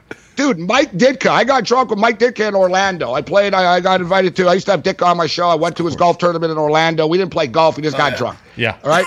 I said, "Hey, coach, we're sitting there." He looked like a fucking lizard, like alligator in the Orlando sun. He was all dried. He had. He was like the Iron Sheik. He had a towel over his head and stuff. Steam with like the water's coming off it. And I said to him, "Hey, coach, do you remember playing against the Montreal Alouettes in like 1961 or something?" And he nearly fell out of his chair. He goes, "I was a rookie." He goes, "They were up at the half on us." Um, so yeah, no, the quality of play. Like, put it this way, guys: the the CFL would kick the shit out of a USFL team. Okay. Oh. Okay. Which Like, like, all you need to know is players in the USFL, which is pretty good football. It's quality football. I like it. They're making forty five hundred dollars a week. Quarterbacks in the CFL are making a million dollars a year. Who, who do you think is going to be the better player? You get what you pay for. True. Let me put it this way: Shea Patterson, former Michigan Wolverine, freshman of the year in the SEC Yep. he could not hang on on a CFL roster. Like he couldn't make it as a backup even. Like he they mm-hmm. he bounced like he couldn't stick to a roster and get through camp. He was the number one pick of the USFL draft. And he got cut. yeah. Yeah. Yeah, right. Well, yeah, God, I knew they were dumb for Do you taking him in the well- first place. Do you think one of these teams would potentially like break the bank for Baker Mayfield and get him to try to come play in the CFL? they just, you know, it was funny. Cardale Jones just got cut by Saskatchewan. Oh. What? Cardale Jones just got cut. You know, no, Baker, Baker will be in the NFL, guys. What's his? Well, uh, yeah, yeah, yeah. What's what's this little monetary thing? He's on the hook. He's guaranteed the money. Why would any fucking team help the Cleveland Browns out right now in their cap issues? Browns are gonna have to bite the bullet and release him, man. All right, Gabe. Before we let you out of here, how about USFL? Oh, take the Vikings over eight and a half. Man, there's another one for you. I got all fired up this week. Vikings over eight and a half. Okay. And USFL? Uh, let's go with um, let's go with the um, Tampa Bandits and the Breakers over the number. Bonnets and the breaker over. Yeah, let's go with well, over the number. Let me load them up. I'm on the uh, I'm on the NFL here over the USFL. All right, so listen, the Generals and I'm talking about the Panthers. The Panthers bad. This is this is amazing, guys. The the the Houston Gamblers are up to eight and zero right now in the um, in the first half. Wow. Every week, the Houston Gamblers have had the lead and covered the spread in the first half, and then they blow it in the second half. Oh, wow. uh, Sumlin's team. Uh, take the Gamblers uh, plus the points. It's too many points against the Birmingham Stallions. I know the Stallions are the undefeated team and all that, but they're not smoking people. Gamblers take the Gamblers plus the points in the first half, and the Gamblers plus the points in the game. All right. Hey, Gabe, we cannot thank you enough. Uh, how? When are you on Sports Grid today? Uh, we'll be on at uh, 6 Eastern, breaking it all down, man. We're going to be talking uh, CFL football tonight, NBA Finals. Like I said, I'm taking the Warriors in the first quarter plus the points. Warriors uh, first half plus the points. Got to ride that Warrior third quarter run, as you guys talked about, and the Warriors plus the points. Let's get it. Okay, at Sports Rage on Twitter. Catch them on Sports Grid. Thank you so much, Gabe. Hey, may the winners be yours, guys. Always a pleasure, man. Gabe's the best. The best. All right, everybody, that is the show. Once again, Pat is on his way down to Louisiana right now for Friday Night SmackDown tonight at 8 p.m. Eastern Time on Fox.